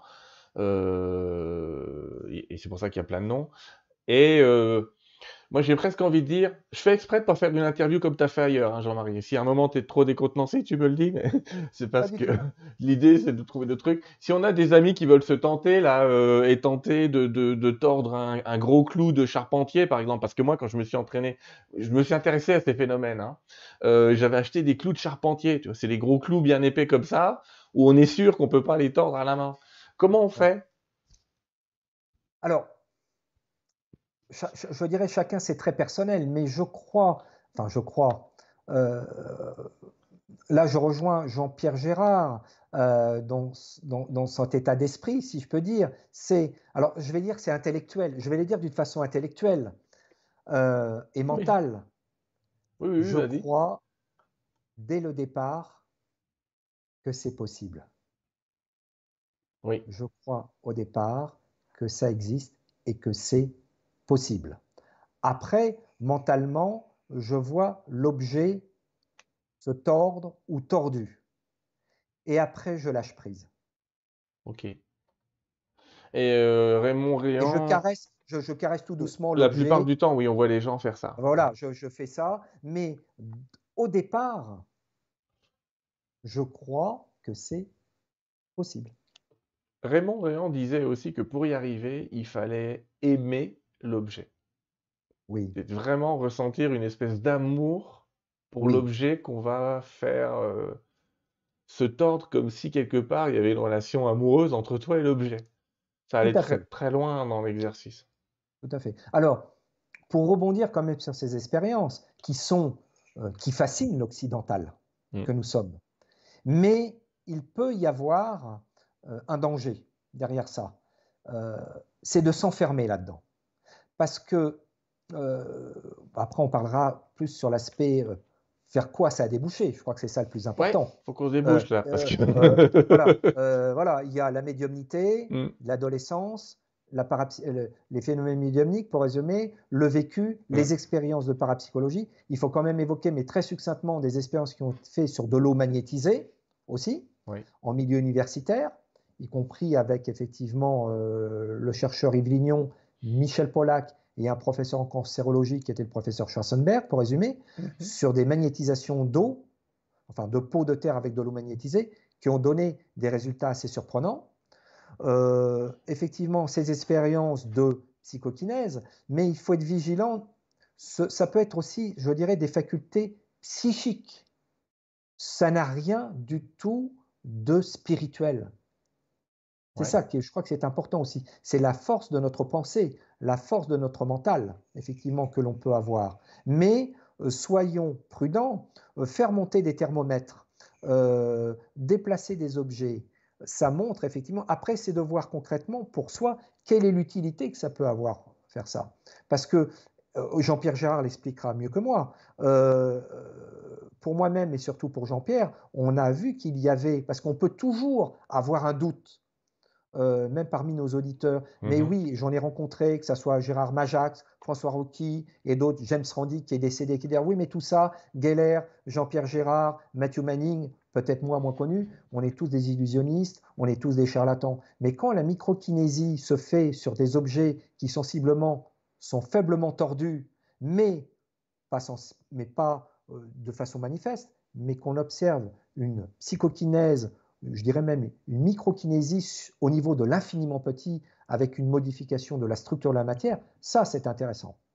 Après, c'est de voir concrètement, et c'est là vers quoi je crois qu'on va glisser, pour ma part, euh, qu'est-ce qu'on en fait dans la vie de tout ça? Eh bien, c'est là qu'on en vient, parce que je vois que nos amis nous disent. Il y en a beaucoup qui sont là ce soir et qui t'ont déjà vu dans d'autres émissions, donc qui savent, qui connaissent parfaitement bien ton histoire. Et l'idée, c'est Comment on passe de tout ça Alors, on va passer, euh, euh, c'est très bien détaillé dans le livre, donc n'hésitez pas à aller voir, mais les multiples plateaux télé que tu te prends, euh, notamment celui où tu rencontres Yuri Geller, pour de vrai, quand même. Alors, alors, il faut quand même dire, hum. juste petite parenthèse, qu'effectivement, en 1987, tu rencontres Yuri Geller sur le plateau de Pollack. De, Michel Pollack, hum. le 17 mars 1987, comme annoncé en 1974 je rencontre Uri Geller, comme, petite parenthèse et petit clin d'œil, je ne sais pas s'il regarde l'émission, par un médium voyant qui s'appelait Mario de Sabato, qui m'annonce qu'en en, en 1977, en 2006-2007, je rencontrerai un médecin urgentiste qui s'intéressait à la vie après la mort, qui ferait des recherches sur les EMI, qui aurait des problèmes tant dans le domaine médical qu'avec euh, certains scientifiques, et qui, comme par hasard, était symbolisé. Il me dit, je ne sais pas comment il s'appelle le médecin que vous allez rencontrer, mais tout autour de lui, je vois une mine de charbon. Et c'était donc notre bon docteur Jean-Jacques Charbonnier. Et je rencontrais en 2007, mm. effectivement, le docteur Jean-Jacques, mon ami, le docteur. Avec qui tu avais fait aussi une vidéo d'ailleurs pour les, les, éditions des Bofka. Euh, qui était un beau, un beau programme où vous discutez tous les deux un petit peu de tout ça et où, euh, à la fin de l'émission de mémoire, il voit une cuillère se tordre en se demandant si c'est toi qui as tordu la cuillère pendant que tu discutais. tu vois, je résume l'expérience, mais je fais exprès, je vais très très vite pour dire aux gens, allez, si vous voulez les détails, allez dans le livre, il y a énormément de détails. Et comment on passe de, qu'est-ce qui, qu'est-ce qui te fait dire à toi, je passe de ça et je, vais, je vais faire une caricature, mais je tords les cuillères, je suis magnétiseur. Ah, voilà, c'est un raccourci. Ah, c'est un hyper raccourci, mais moi c'était pour savoir quand même comment tu passes de l'un à l'autre. Bah, c'est-à-dire que euh, vécant ces expériences de médiumnité, mm. euh, vécant ces expériences de parapsychologie expérimentale, euh, comme je l'ai expliqué, j'ai vécu avec un stéthoscope autour du cou. Et euh, mon but de ma vie, c'était de devenir médecin. Bon, la vie, on a fait autrement. J'ai suivi plutôt un parcours euh, dans le secondaire euh, plutôt vers la biologie. Et puis après, bah, effectivement, euh, vécant tout ce genre de choses, il a fallu quand même rentre, que je rentre dans la vie sociale. Et donc j'ai commencé dans les années 77-78 à devenir fonctionnaire d'État dans l'éducation nationale en travaillant en tant que préparateur en physique-chimie. Mais ça ne me satisfaisait pas. Et donc, à la suite de cette émission de 1980 que les gens pourront voir, je rencontre un monsieur qui s'appelle Monsieur André Gustin qui me parle de naturopathie, d'une approche complémentaire, non pas substitutive de santé, mm. sur un cursus qui existe toujours, avec des écoles privées pendant 3 ou 4 ans où on apprend l'anatomie, la physiologie, un peu de pathologie, mais qui ne remplace pas, attention, qui ne remplace pas le médecin, mais qui est plutôt des techniques non pas parallèles, mais complémentaires pour donner des clés pour que les jeunes se prennent, et c'est d'actualité, se prennent en main. Et donc je suis ce, ce cursus et euh, je m'aperçois euh, aussi que euh, des fois, dans certaines situations familiales ou avec des amis, on, a tous des petits bobos. ils avaient appris ce que je faisais et, et ils me disaient, mais écoute, peut-être avec ce que tu fais, si tu arrives à tordre des objets ou des cuillères ou des choses comme ça, peut-être si tu mets des mains sur moi, bah, tu pourras peut-être me soulager. Pourquoi pas? Et curieusement, on va y venir, je suis ce cursus de naturopathie, mais avant son grand départ pour l'au-delà, mon grand-père, médecin euh, colonel de l'armée française et médecin, quelque temps avec sa mort, m'avait dit quelque chose de très curieux. Il m'avait dit, et qui n'aime pas son petit-fils, quand je serai passé de l'autre côté, avec moi-même et les médecins du ciel, nous te guiderons, nous t'aiderons, et tu verras en temps et heure. Et donc, pour faire un raccourci, comme tu viens de le dire, après avoir suivi mon cursus euh, paramédical, euh, je commence à pratiquer l'exercice de la naturopathie dans les années 85-86 dans mon studio, effectivement, du 15e arrondissement, à côté de l'avenue Émisola. Et donc, bah, je commence à faire mes armes, à donner ces consultations de naturopathie, et euh, j'avais effectivement observé que quand je posais les mains sur les personnes d'une façon tout à fait empirique, eh bien, apparemment, les gens étaient soulagés. Donc, je donnais mes consultations de naturopathie et en terminant ces consultations, pendant 5-10 mhm. minutes, d'une façon un peu empirique, je balayais le corps de la personne au-dessus, je faisais des passes, comme on dit, souffle chaud, souffle froid, des passes longitudinales, transversales. Du reste, il y a beaucoup d'ouvrages empiriques qui existent là-dessus. Et à un moment donné, tout bascule. À la fin d'une consultation séance, Mhm. je vois se matérialiser comme d'une façon un peu cotonneuse des petits points de lumière dans la pièce où j'étais. Et ces points euh, lumineux deviennent de plus en plus intenses. Il y en a de plus en plus qui s'agglomèrent les uns après les autres pour euh, la personne donc était allongée, les yeux fermés, et ces points se condensent, se condensent pour former finalement une forme humanoïde lumineuse mmh devant moi, qui, au fur et à mesure qu'il se densifie, prend des traits humains. Et là, à ma plus grande stupéfaction, je vois se matérialiser devant moi mon grand-père, le docteur René Le Gall. Devant cette interrogation, euh, je le vois venir vers moi et euh, avec une espèce d'aura aussi lumineuse tout autour, et il me dit maintenant ton travail va commencer et je, le vois s'avançant vers moi et posant les mains sur mes mains. Et je vois à ce moment-là comme s'il se matérialisait autour des mains, comme des espèces de gants MAPA, comme des gants de chirurgien. Mhm. Et je vois mon, grand-père me tendre des objets tels que scalpel, seringue, etc. J'ai tellement peur que je, je ferme les yeux. Et là, je rentre dans un état un peu entre la veille et le sommeil entre les deux. Tu sais, au moment où tu te mmh. réveilles mmh. ou, et que tu te, enfin, que, que, tu te couches, que tu te réveilles entre, entre l'épisode du matin et l'épisode du soir. Et là, pendant une dizaine ou une douzaine de minutes, je suis euh, un peu comme en pilotage automatique. Et euh, après ce no man's land entre la veille et le sommeil, je reviens à l'état euh, de, de, vigilance classique mmh et je vois la femme euh, qui avait ouvert les yeux. Et il me dit, mais Monsieur Légal, euh, vous, vous, ne dormiez pas. Je, euh, je, vois que vous faisiez des, gestes au-dessus de mon corps. J'avais l'impression comme si vous aviez un coton. Vous faisiez un geste un peu bizarre. comme si vous avez fait le geste comme si vous allez me piquer et m'injecter quelque chose.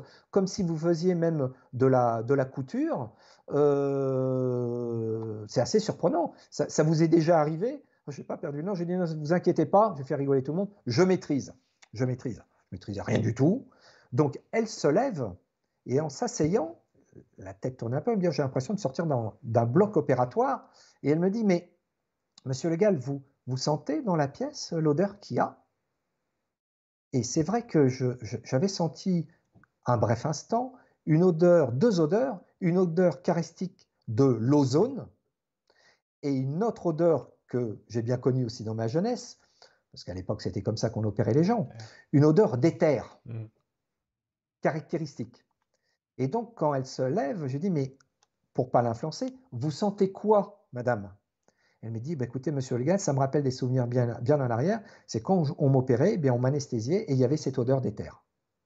Et donc là, donc nous sommes en 86, tout s'engrange et progressivement, bon, du bouche à oreille, mmh. les, je dirais, la patientèle s'est développée et j'ai continué euh, maintenant, 30 euh, ans après. On précise que pendant longtemps, tu as pris deux, trois personnes par semaine. Euh, bah, C'est-à-dire que. Ça, hein. alors attention, non, ça, c'est pas exactement. C'est-à-dire, oui, bah, j'ai commencé, mmh. comme tout le monde, je ne rentrerai pas dans le détail, d'une façon un peu empirique.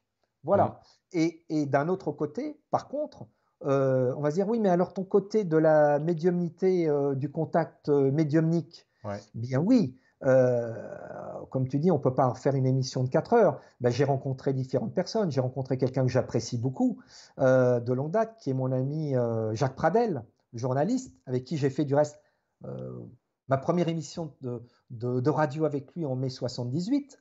Et à la suite de ça, effectivement, il y avait aussi des gens qui me contactaient pour essayer d'avoir des contacts avec des personnes décédées. Mmh. Et là, euh, je les ai reçus une grosse partie de ma vie en tant que médium spirit. On va rebondir sur Alan Kardec en précisant, en tant que médium spirit, en recevant effectivement 4 mmh. à 5 personnes assises par mois, bénévolement et gratuitement, en tant que médium spirit.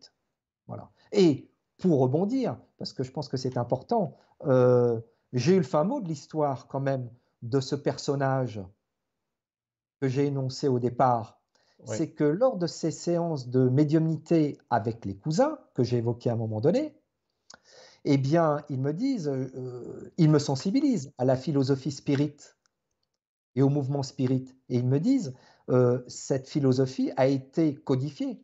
C'est pas Alain Kardec, hein. il, n'a fait que retranscrire mm. Toutes les études, toutes les recherches qu'il avait fait avec différents médiums à l'époque. Et à ma stupéfaction, la photo qui m'est présentée, que tu viens de montrer à l'instant, m'est présentée par euh, mes cousins et je reconnais le personnage qui était Hippolyte Rivaille, codificateur du spiritisme. Et la cerise sur le gâteau, c'est que Claude m'explique qu'effectivement, ce personnage historique a habité à 10 minutes de chez moi.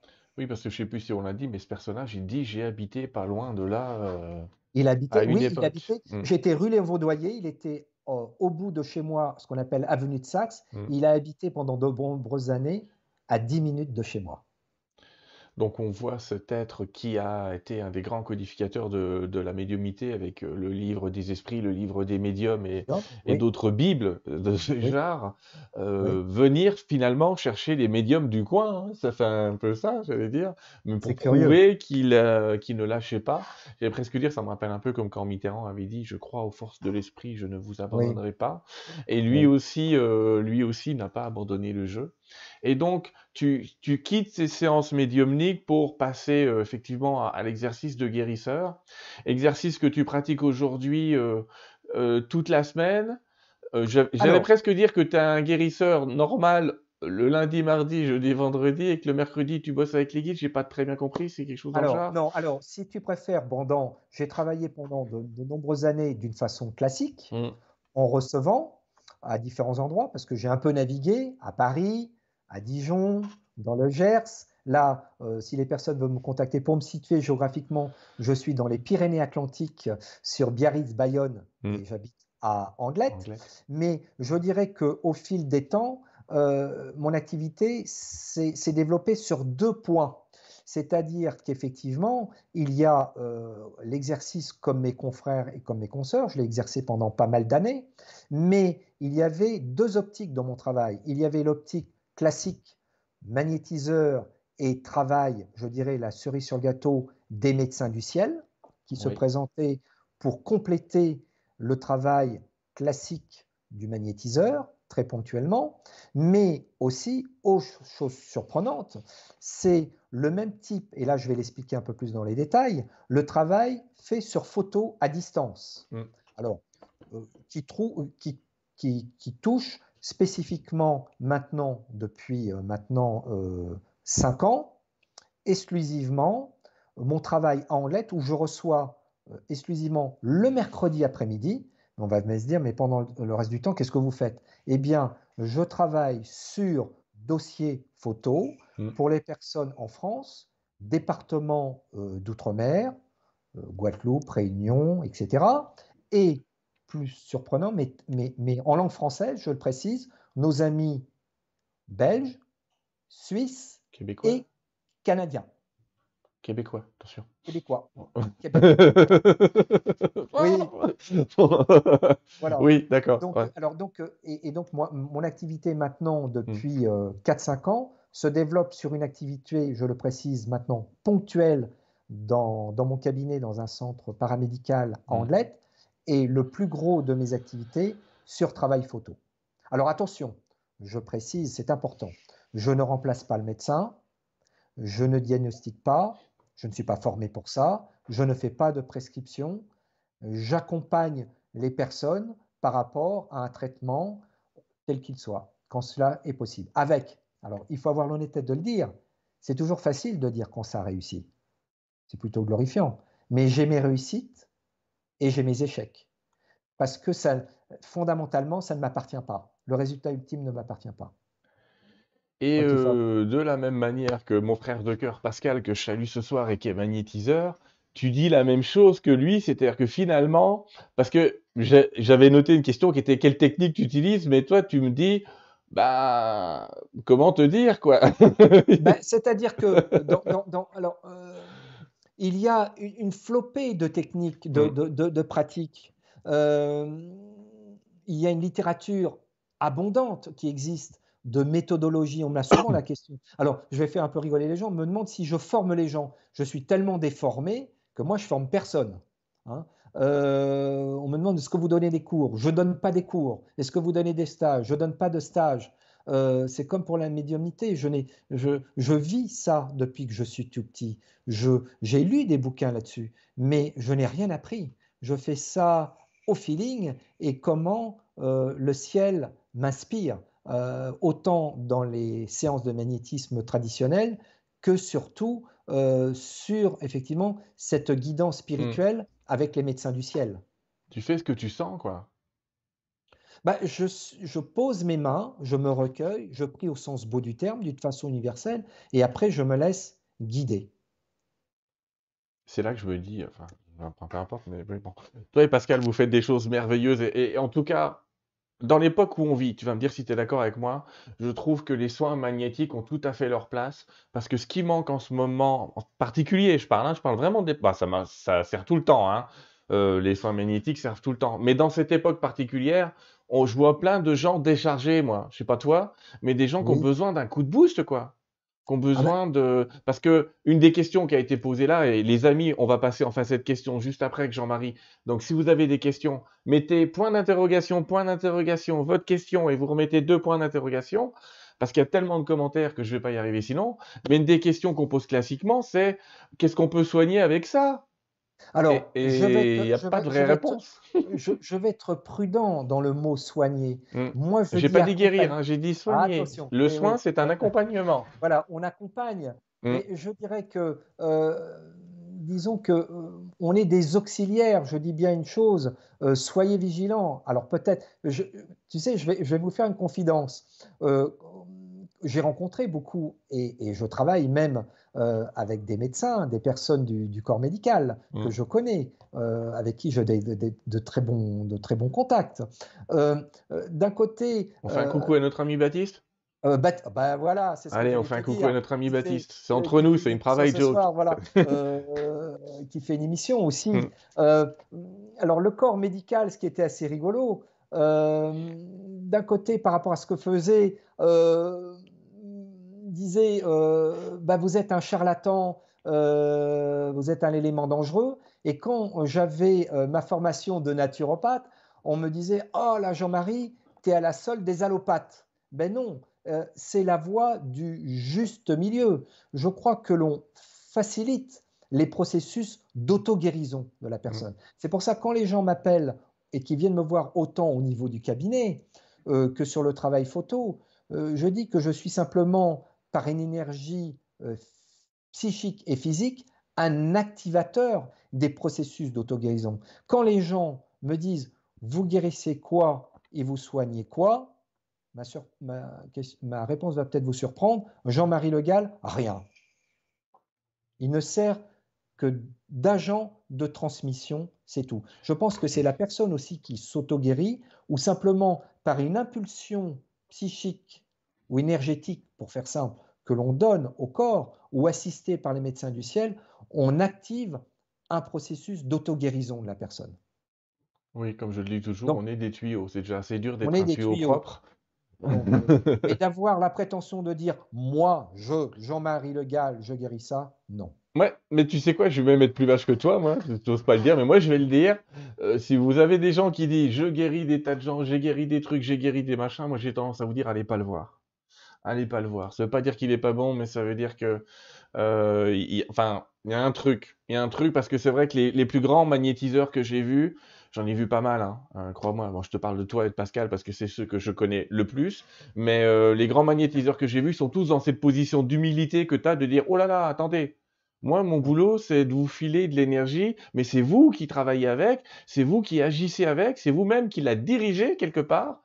Et puis, si je ressens de faire des... Parce qu'il y en a d'autres qui font des chirurgies, euh, ce qu'on appelle des chirurgies éthériques. Hein, donc, euh, et puis, on, peut, on, peut, aller jusqu'au phénomène des guérisseurs brésiliens qui retirent carrément parfois des choses du corps. Euh, soit tu ne le fais pas, mais oui, voilà. Attention parce que là-dessus, il y a, bon bref, il y a un peu de tout. Mais euh, l'idée est vraiment que cette humilité, cette position d'humilité est presque, j'allais presque dire, un super gage d'être sûr de voir la bonne personne. Je ne sais pas ce que tu en penses toi, mais d'ailleurs, tu sais que tu as fait la préface du livre de Micha Armeyer euh, qui s'appelle Lunaré et que le, le, HU de Unaré, c'est humilité et que c'est à cette humilité qu'on reconnaît la plupart des grands dans ce genre de domaine.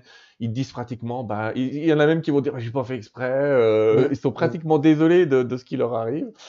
Euh, mais cette humilité, elle est quand même importante. C'est-à-dire que pour ceux, s'il y en a parmi nous, tu sais, il y a toujours des gens qui veulent être euh, guérisseurs, etc., ou qu'on dit j'ai guéri la grand-mère. Donc déjà, on se détend, vous n'avez guéri personne, mais vous avez réussi à faire passer une énergie en vous, c'est déjà formidable, hein, parce que croyez-moi, être un bon tuyau, c'est déjà un travail. C'est déjà du boulot.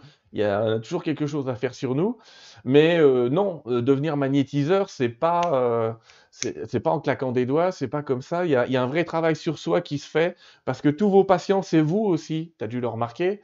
Mais on n'a jamais de patients vraiment au hasard et on s'auto-guérit en même temps qu'on guérit les gens. Oui, euh, Et donc faire ça en vous imaginant que vous avez trouvé un truc génial, vous allez poser les mains, vous allez guérir les gens non, et c'est de la même manière, je vais en profiter, tu sais que je suis maître euh, Reiki aussi, mais j'en profite justement pour dire aux gens qui font du Reiki, c'est pas parce que vous avez fait un stage et qu'on vous a mis un beau diplôme marqué maître Reiki que vous êtes guérisseur. Euh, les gens, ils passent du vendredi au lundi, euh, vendredi c'était quelqu'un de normal, le lundi c'est maître. Faut arrêter les conneries. Et j'insiste moi, moi, vraiment... moi, moi, je suis plutôt un décimètre. oui, mais un millimètre, moi. Je dis toujours. je préfère le millimètre. Euh, parce qu'à ce moment-là, ce que je veux vous dire, c'est vraiment, il y a une vraie nécessité. C'est quelque chose qui se travaille. C'est pour ça que je dis, si vous avez envie un jour de faire ça, j'en profite parce qu'il y a souvent beaucoup de demandes. Comme ça, je profite de ton émission pour en parler. Faites les choses en parallèle. Faites des essais. Voyez des vrais clients, des vraies personnes. Ne me quittez pas votre boulot en disant demain je suis magnétiseur. Et Jean-Marie, il a utilisé des paliers, euh, des paliers pour, pour progresser Beaucoup de gens ont commencé par ces paliers-là. Ne vous lancez pas dans cette histoire-là. Euh, même si on vous dit que vous avez des dons, ça se travaille. Moi, je connais des guérisseurs, d'ailleurs, qui sont très très bons hein, pour autant, mais qui n'arrivent à prendre qu'une personne par jour.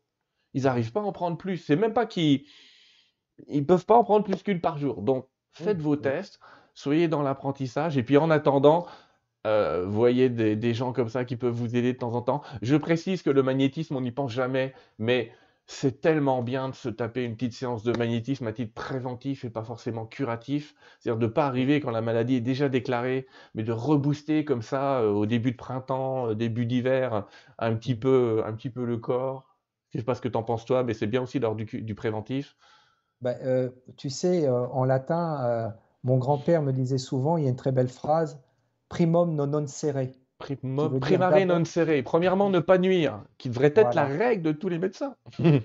voilà. Donc, je pense que effectivement, ce côté effectivement préventif, et comme pour rebondir tes propos avant, je dirais dans tout exercice euh, de thérapeutique du corps, de l'esprit et de l'âme, c'est prudence, humilité et discernement. Tu as bien raison. Tu te sens prêt pour des questions? Tout à fait. J'espère que je n'ai pas été trop bavard. Que vous avez non, ça va. C'est pour ça que, et j'espère que tu m'en veux pas, j'ai court-circuité certains morceaux parce que Jean-Marie, il a fait plein d'émissions. Je vous invite à voir les autres chaînes. Euh, j'ai pas de concurrents, moi, j'allais dire, euh, allez voir toutes les autres chaînes où Jean-Marie a déjà parlé. Vous allez entendre d'autres morceaux d'anecdotes qui ne remplaceront jamais, je le reprécise, le livre qui est Contact, Contact avec l'au-delà. Euh, qui contient lui l'intégrale euh, de toutes les expériences, euh, surtout toutes celles qu'on n'a pas racontées, parce que c'est impressionnant. Il y a un moment, ça, ça, impressionne un peu. Allez, on y va pour les questions. en fait, tu as déjà répondu à la première que je vois là. Hop, celle d'Isabelle qui demande peut-on activer soi-même la guérison? C'est-à-dire. en fait, elle demande si elle pourrait s'auto-activer la guérison ou s'il y a besoin d'un magnétiseur ou si on peut être son auto-magnétiseur. Ben, c'est sur le fond, je dirais oui, mais après, il y a tellement de, de, causes, c'est-à-dire guérison dans quel sens aussi? Est-ce que c'est mmh. une guérison organique? Est-ce que c'est une, direction, une guérison énergétique? Est-ce qu'il y a une composante psychique? Et je dirais sur un terrain très prudent, spirituel je pense que fondamentalement, oui, tout est en nous, mais à un moment donné, on a besoin aussi d'outils qui peuvent apporter un support. Mais après, tout dépend de quel type. Est-ce que c'est une guérison physique, émotionnelle, mentale ou spirituelle? C'est très large. Une des questions qui nous est posée, Jean-Marie, c'est est-ce que tu entends des voix pendant tes soins? Alors, je rassure les gens, je ne vois pas les défunts 24 heures sur 24. Et ces voix, euh, je ne les entends euh, pas tout le temps. Elles ont été, euh, j'ai 62 ans pratiquement, elles ont été fondamentalement très très rares. Quand je cite par exemple ma rencontre avec Uri Geller, c'était en 1974. je, les compte sur les doigts de la main. Non.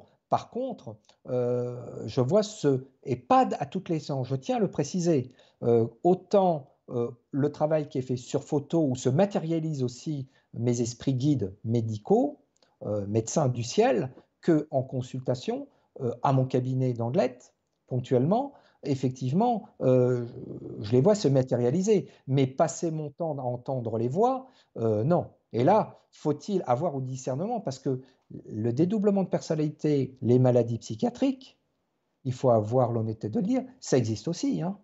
Et du reste, l'ambiguïté entre la médiumnité et du reste, tu as cité la préface de mon ami le docteur Jean-Jacques Charbonnier, mais j'ai la chance d'avoir eu en postface de l'ouvrage la dédicace de Nicole Bossé, qui est psychiatre, psychothérapeute, où effectivement, le faire le discernement entre les pathologies psychiatriques et médiumniques, on est sur le fil du rasoir. Hein. Non, je n'entends pas tout le temps des voix. Si j'entendais tout le temps des voix, je commençais à m'inquiéter. Oui moi, c'est mon boulot, donc ça me dérange pas. Euh, c'est autre chose. Alors, euh, enfin, j'entends pas tout le temps, heureusement. Non plus. Tout le monde croit que je passe mes journées avec les guides, c'est pas vrai. Si je leur... Il y a des jours, je leur parle 10 minutes et encore. Euh, est-ce que Jean-Marie a déjà utilisé son magnétisme sur lui-même? demande Sylvia. Est-ce que bah, les guides essaie... Alors, c'est le...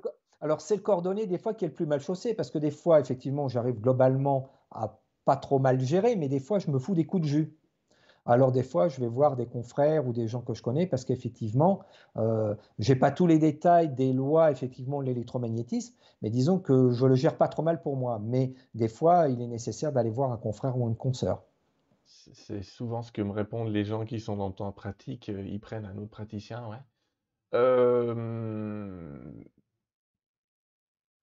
est-ce que tu penses que des gens qui pratiquent des soins conventionnels finissent par, là c'est une question qui est un peu hors sujet, mais par avoir des dons médiumniques? C'est-à-dire que, est-ce que tu penses que le fait de faire des soins, est-ce que quelqu'un qui fait des soins finit par être accompagné, sans peut-être même le savoir, par des entités célestes?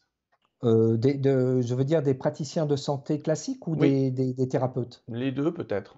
Mais je pense que les deux, mmh. euh, je pense que l'invisible, du moment qu'on apporte de l'amour, de l'aide et de la compassion, même si on ne les voit pas, c'est un point de vue personnel. Hein. Je pense qu'effectivement, ils peuvent être là autant pour euh, les personnes du corps médical, et je veux leur rendre euh, un grand chapeau, surtout dans cette période difficile que nous vivons, infirmiers, médecins ou autres, euh, ils ont tous servi le mieux qu'ils peuvent, surtout dans ces mois difficiles, et mettre en place le serment d'Hippocrate. Je crois qu'on est tous là, diplômés ou non diplômés, pour aider et soulager les gens. Et je pense que, effectivement, euh, indépendamment, euh, au-delà d'une conception philosophique, spirituelle, avec n'importe quelle étiquette, je crois qu'effectivement, nos amis du ciel sont là pour nous accompagner. Mais tu sais qu'ils s'ouvrent, ces médecins. On parlait de Baptiste tout à l'heure. Baptiste, c'est un ami qu'on a en commun et qui est anesthésiste et, qui, euh, avec qui on a ouvert, lui et moi, un, forum fermé qui s'appelle Médecine et Spiritualité, où on voit, je précise, c'est fermé, hein, ne le cherchez pas, vous le trouverez pas, mais dans lequel on a beaucoup, beaucoup, aujourd'hui on est une cinquantaine, soixante médecins qui s'intéressent fortement à cette partie-là et qui commencent à intégrer une notion de spirituel et d'énergie dans, dans leurs soins, dans leurs pratiques, sans forcément en parler. Et c'est ça qui est génial, c'est qu'on on a euh, d'un côté un, j'allais dire, un ordre des médecins qui a tendance à serrer la vis. Et d'ailleurs, Jean-Jacques Charbonnier n'a pas hésité à dire euh, ce qu'il en pensait il n'y a pas longtemps. Ça, même s'il a quelques déboires, le pauvre, on en parlera avec, euh, avec ce conseil. Mais en attendant, on a tout un tas de médecins qui s'ouvrent à ça. Et moi, je peux dire aussi, j'ai bossé dans une clinique pendant 17 ans, que les chirurgiens ne sont pas des êtres entièrement réfractaires à ces choses inconnues, parce qu'ils ont tous connu dans leur carrière des gens euh, morts, guéris, si je puis dire, tu vois ce que je veux dire. C'est-à-dire des gens dont ils pensaient que la durée de vie allait être très très faible, et où, au final, euh, qu'est-ce que vous avez fait? J'ai été voir un magnétiseur, ils comprennent pas, et on ne le dit pas assez, mais en France, pratiquement tous les centres de radiothérapie ont sous la main le nom d'un magnétiseur pour couper, barrer le feu ou, ou pour faire, euh, pour travailler un petit peu ces trucs-là. Alors, du reste, je me permets de rebondir parce qu'étant mmh. barreur de feu, euh, je propose mes services pour les gens en radiothérapie, chimiothérapie complètement bénévolement et gratuitement. Euh, les gens m'envoient un dossier, euh, je fais des séances type une fois par semaine, je les accompagne le temps nécessaire et j'offre ces services, je tiens à préciser, complètement, bénévolement et gratuitement. Et du reste, quand tu parles sur le domaine médical, on va peut-être pas le voir très bien. Allez, attends, bouge je pas. Vais, Je, je, vais le citer. Ah, ça va. Alors, si, on voit quand même. Attends. C'est dur, j'ai du mal à, dans la logistique. Voilà. Je ne sais pas si je l'ai, celui que tu me montres, sinon je le montrerai moi-même. Mais dis-moi, tu veux me parler de. Alors, je veux te parler de Avignon, du, cancérologue Daniel Serin. Euh, Daniel Serin, il est cancérologue, vice-président de l'Institut Sainte-Catherine à Avignon, rédacteur en chef de la revue Psycho-Oncologie, et qui est tout à fait ouvert à l'utilisation, effectivement, euh, des barreurs de feu ou, ou, barreurs de feu ou coupeurs de feu. Et euh, je voulais profiter de donner aussi une information. Là aussi, on le verra peut-être pas très très bien. Hop, hop, au milieu, c'est parce que tu es trop, euh, trop à gauche. Voilà, place du magnétisme dans l'offre de soins de médecine générale.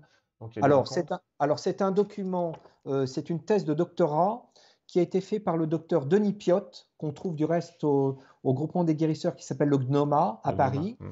Le docteur Denis Piotte, qui a une soixantaine d'années, a fait une thèse euh, qui a été présentée à la faculté de médecine de Besançon le 1er juin 2019, qui s'appelle Place du magnétisme dans l'offre des soins en médecine générale à propos d'une rencontre avec 25 magnétiseurs guérisseurs et 120 médecins généralistes de l'air urbain Nord-Franche-Comté. Donc, tu vois. Une euh, thèse médicale, ouais. Mm une thèse, une thèse médicale. Hein, de même que, le, docteur Lallier a travaillé avec le docteur Jean-Jacques Charbonnier sur la thèse de la conscience intuitive extraneuronale. Parce qu'on voit, surtout, il ne faut pas appeler ça une âme hein, devant un médecin. Mais vous savez que la thèse a, eu la meilleure note d'ailleurs. Donc aujourd'hui, dans le monde médical, si vous dites conscience intuitive extraneuronale, on ne sera pas loin de la définition de l'âme ou de l'énergie ou du, groupe. Et on a le droit de le dire parce qu'il faut savoir qu'une thèse, une fois qu'elle est publiée, on peut employer le vocabulaire de cette thèse. C'est un petit peu comme dans le droit, c'est un petit peu complexe. Une question de Dunarakis, tiens, ça me rappelle un, grand livre, mais je pense qu'il sait de quoi il parle. Mais utilises-tu les cristaux pendant tes soins?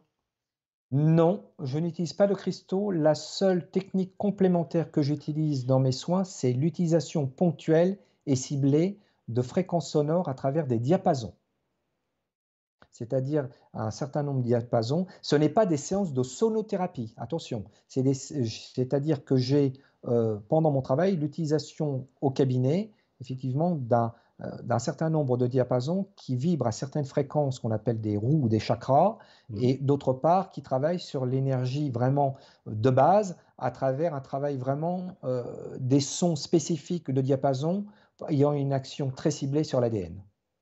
D'accord. Super. Question de Fabienne, est-ce que le, est-ce qu'un magnétiseur peut travailler sur des addictions euh, alimentaires, alcool euh, ou autres? Euh, je dirais que pour ma part, il y a deux domaines où je ne touche pas. C'est effectivement les maladies d'ordre génétique et tout ce qui touche la psychiatrie. Je pense que dans ce domaine-là, à mon point de vue, euh, l'accompagnement du magnétiseur est très limité. C'est beaucoup plus un encadrement vraiment structuré médical et un travail avec un psychothérapeute ou un psy. Mmh. Oui. Après, je pense qu'en complémentaire, ça peut, c'est pas mal, en soutien. Ça, peut, ça peut aider, mais ça ne résoudra pas, attention, je crois qu'il faut bien dire les choses, ça ne résoudra pas la problématique. Voilà, mais c'est ce que je veux dire justement, c'est quelqu'un qui va voir un thérapeute pour s'aider ou même au moins qui met des patchs, mais imaginez, je vais voir un magnétiseur, demain j'aurais plus envie de fumer, j'aurais plus envie de boire. Non il y a effectivement un processus psychologique addictif, justement, euh, important à aller chercher. Euh, il y a souvent une cause profonde à ces addictions. Euh, qu'est-ce que ça vient compenser, etc. On va pas faire de psychologie à dessous, parce que c'est au cas par cas. Et effectivement, le rôle d'un magnétiseur, c'est pas celui d'un psychothérapeute. Même si, il faut avouer que souvent, une séance de magnétisme, en vrai, y a des... ça aide aussi, mais bon, c'est pas le but. Sans, sans dénigrer, tu sais, un jour, Sylvain, j'avais rencontré un médecin euh, c'était un peu chaud comme discussion, une conférence. Il me dit, et, ça peut être vrai aussi. Il me disait, Monsieur Le Gall, je ne dis pas que vous êtes un charlatan, je vois que vous avez, euh, vous avez été naturopathe, vous avez un cursus paramédical, petit-fils de médecin, mais je me permets de vous dire, tout ce que vous faites, c'est un placebo. Je ne le dénigre pas pour un certain nombre de cas.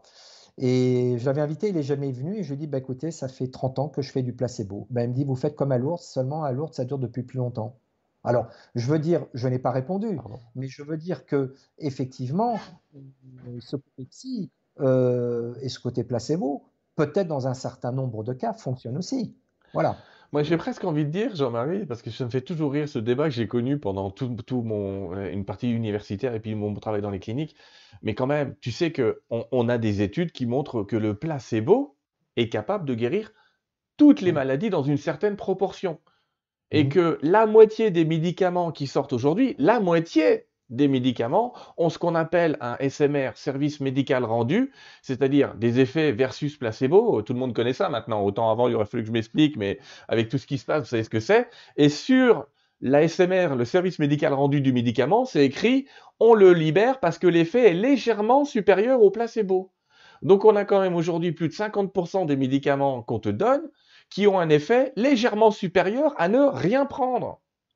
Donc, je dis, il faut tout faire sauf dénigrer l'effet placebo, puisque ce qu'on appelle l'effet placebo, c'est ni plus ni moins que l'effet d'auto-guérison du corps. Et tu l'as dit tout à l'heure, toi, tu engendres cet effet d'auto-guérison. Alors qu'il ait envie de l'appeler placebo, moi j'ai envie, mais il faut faire des études. S'imaginer quand même qu'en ne prenant rien, vous avez pour je ne sais pas combien de médicaments, pratiquement autant de chances que si vous prenez le médicament. C'est quand même mhm. fou. Simplement, le mhm. médicament, il vient te dire Ah, j'ai un truc qui va m'aider à aller mieux. Et tu mmh. sais bien que ça marche super bien avec les enfants. Tous les parents font ça avec leurs enfants. On leur donne un espèce de carré rouge ou un Smarties. Mais mes parents, ils me donnaient des Smarties. Je savais pas c'était quoi les Smarties. Enfin, ça n'existe plus. Ça a changé de marque depuis. Mais vous savez, c'est ces bonbons chocolatés de couleur. Et elle, ma mère, elle, s'amusait à retirer les bonbons jaunes euh, du, paquet. Parce que les bonbons jaunes, elle me les donnait pour que je dorme. J'arrivais pas à dormir. Elle me donne le petit bonbon jaune qui avait certes un petit goût de chocolat et je dormais. Donc c'est juste pour dire, tu vois, euh, on peut rigoler que cet effet placebo, mais il faut faire absolument des études là-dessus quand même. Un truc où quand tu donnes rien ou pratiquement rien, rien qu'en faisant croire qu'en donnant, tu soignes plus de 50% des pathologies, poser deux, trois questions. Après, après, il y a quelque chose de très surprenant, on ne l'a pas évoqué. Je l'ai fait pendant un certain nombre d'années, mais très succinctement, et je ne le fais plus maintenant. C'est le travail sur les animaux. Parce que là, c'est là que ça pose. C'est une, question, qu'on a posée. C'est effectivement, est-ce que ça fonctionne sur les animaux? Oui. ben, Moi, je me suis occupé quand j'étais sur la région du Gers-Land. Euh, j'avais une ville pas très loin avec un hippodrome euh, à Mont-de-Marsan et je m'occupais de chevaux de course. Donc là, mmh. c'est intéressant. Euh, je me rendais une fois par semaine. Bon, j'ai arrêté parce que c'était des, des, chevaux de haut niveau, effectivement, mais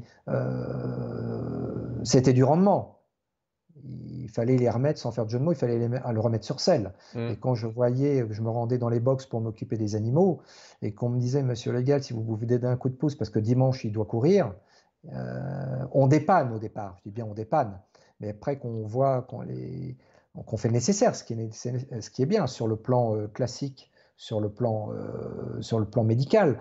Mais voilà, j'ai arrêté. J'ai arrêté, j'ai arrêté. Donc là, et c'était curieux que quand j'arrivais à côté de Mont-de-Marsan à l'hippodrome, eh bien, euh, dix minutes avant, j'avais une Clio à l'époque, bleue à l'époque, eh bien, dans le pré où étaient les animaux, ils venaient systématiquement se mettre où j'allais venir me garer. Donc, il y a vraiment aussi, il y a le placebo, hmm. il y a l'énergie, ok, mais sans doute, il y a autre chose aussi. Il y a encore autre chose. Mais j'allais presque dire, tu vois, le nom qu'on met dessus, c'est aussi une énigme. Cédric Legrain, qui a l'air de te connaître, te dit Oui, Cédric. Euh, mon ami a-t-il le désir de suivre de nouvelles formations désormais pour se perfectionner dans certains domaines comme il l'a fait pour la naturopathie il y a quelques années? Bah, euh, maintenant, sans prétention, euh, mon diplôme de naturopathie date des années 80, 80 à 85. Non, je, je, ne suis absolument plus rien. D'accord.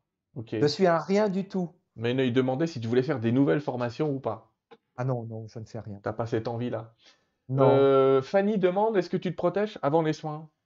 Alors, effectivement, alors, euh, il y a une certaine discipline de vie, euh, sans être sectaire non plus. Mais avant tout, que ça soit autant sur le travail photo qu'effectivement le travail à mon cabinet, effectivement, il y a un moment de méditation et de recueillement avant.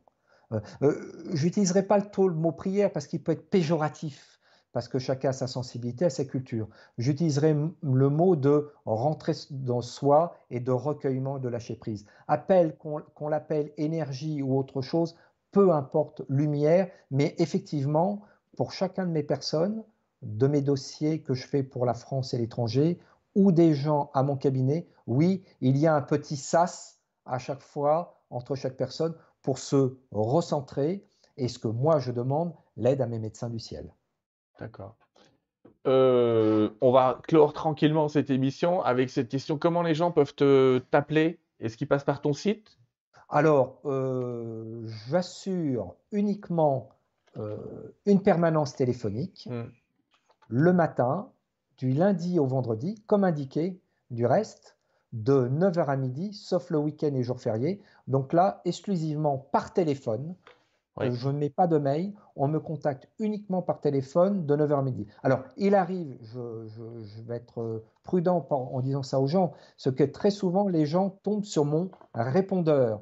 Et comme c'est bien indiqué, il est possible, et ça arrive souvent, que ça sonne parce que je suis déjà en ligne. Donc, je demanderai aux gens d'avoir l'amabilité et la compassion de renouveler pendant les matinées, de renouveler leur appel. Ils arrivent à m'avoir, mais c'est vrai que des fois, comme ce matin, la personne m'a dit j'ai appelé 15 fois.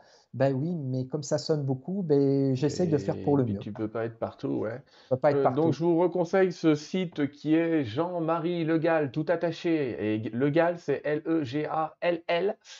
Jean-Marie Legal tout attaché.com. T'inquiète pas, les 3 W apparaissent tout seuls. Je sais que ça t'inquiète, mais quand on ne les met pas, aujourd'hui, les systèmes les mettent. Et vous allez voir donc un, endroit où il y a les soins, tes tarifs, et puis euh, le, la page contact. Page contact où on va. La, euh, page contact, c'est l'adresse où, euh, attention, je ah, précise, regarde, je te passe les gens m'envoient au centre Arnassa où on m'envoie lorsque c'est du travail photo hmm. France et étranger, où on m'envoie, et quand je suis sur le site, il y a une petite case marquée tarif avec toute la, la démarche administrative, où les gens m'envoient leur courrier pour ensuite traiter leurs photos. il y a quelqu'un qui me demandait tout à l'heure euh, la date qui est derrière la photo et que tu demandes, c'est quelle date? C'est la date de naissance C'est quoi? Non, euh, ça peut être une photo euh, plus ou moins récente. C'est comme si j'avais votre. Non, mais tu demandes une date ou pas derrière la photo? Non, pas besoin. Oh, c'est pas très grave la date donc. Non, c'est pas important. D'accord. Voilà. Et tu m'as dit donc que la photo soit en noir et blanc ou en couleur, c'est pas dramatique non plus. un jour, quelqu'un m'a demandé pour l'anecdote, est-ce que plus la photo est grande, plus ça marche? Non. oui, on me fait le même coup pour le cercle de prière. On me dit, t'as un grand cercle de prière, est-ce qu'il marche mieux que les petits? Non, non, non. Voilà. Non, bah mais franchement, est-ce qu'il y a un petit Jésus ou un gros Jésus? C'est pas pareil. Euh, écoute, Jean-Marie, je te remercie vraiment de cette émission de, ce moment qu'on a passé ensemble, où on a vu euh, beaucoup de personnages, beaucoup de rencontres, les expériences que tu as menées. Tu sais quoi, on reparlera peut-être de certains des, sujets, des sujets oh, que tu as évoqués avec Jean-Pierre Girard. On verra bien, on verra.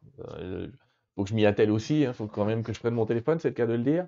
Euh, je vais te laisser le mot de la fin et j'ai envie de dire, si tu as un conseil à donner, alors attends, avant je fais ma petite pub à moi.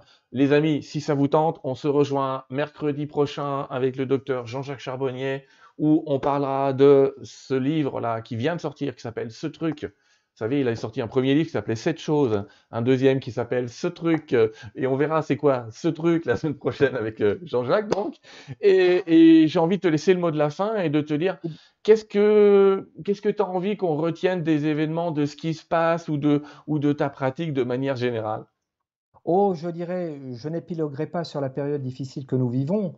Euh, je dirais qu'une seule chose, je me permettrai de reprendre une phrase qui est, qui est citée par un de mes amis, sur l'ouvrage, qui est euh, effectivement Joan Huo, et qui dit la chose suivante, euh, peu importe l'histoire de notre vie, c'est ce que nous en faisons qui en fait une réalité lumineuse. Peu importe l'histoire de notre vie, c'est ce que nous en faisons qui en fait une réalité lumineuse. Je vous invite vraiment euh, de cœur à faire une réalité lumineuse de votre vie. Merci à toi, Jean-Marie.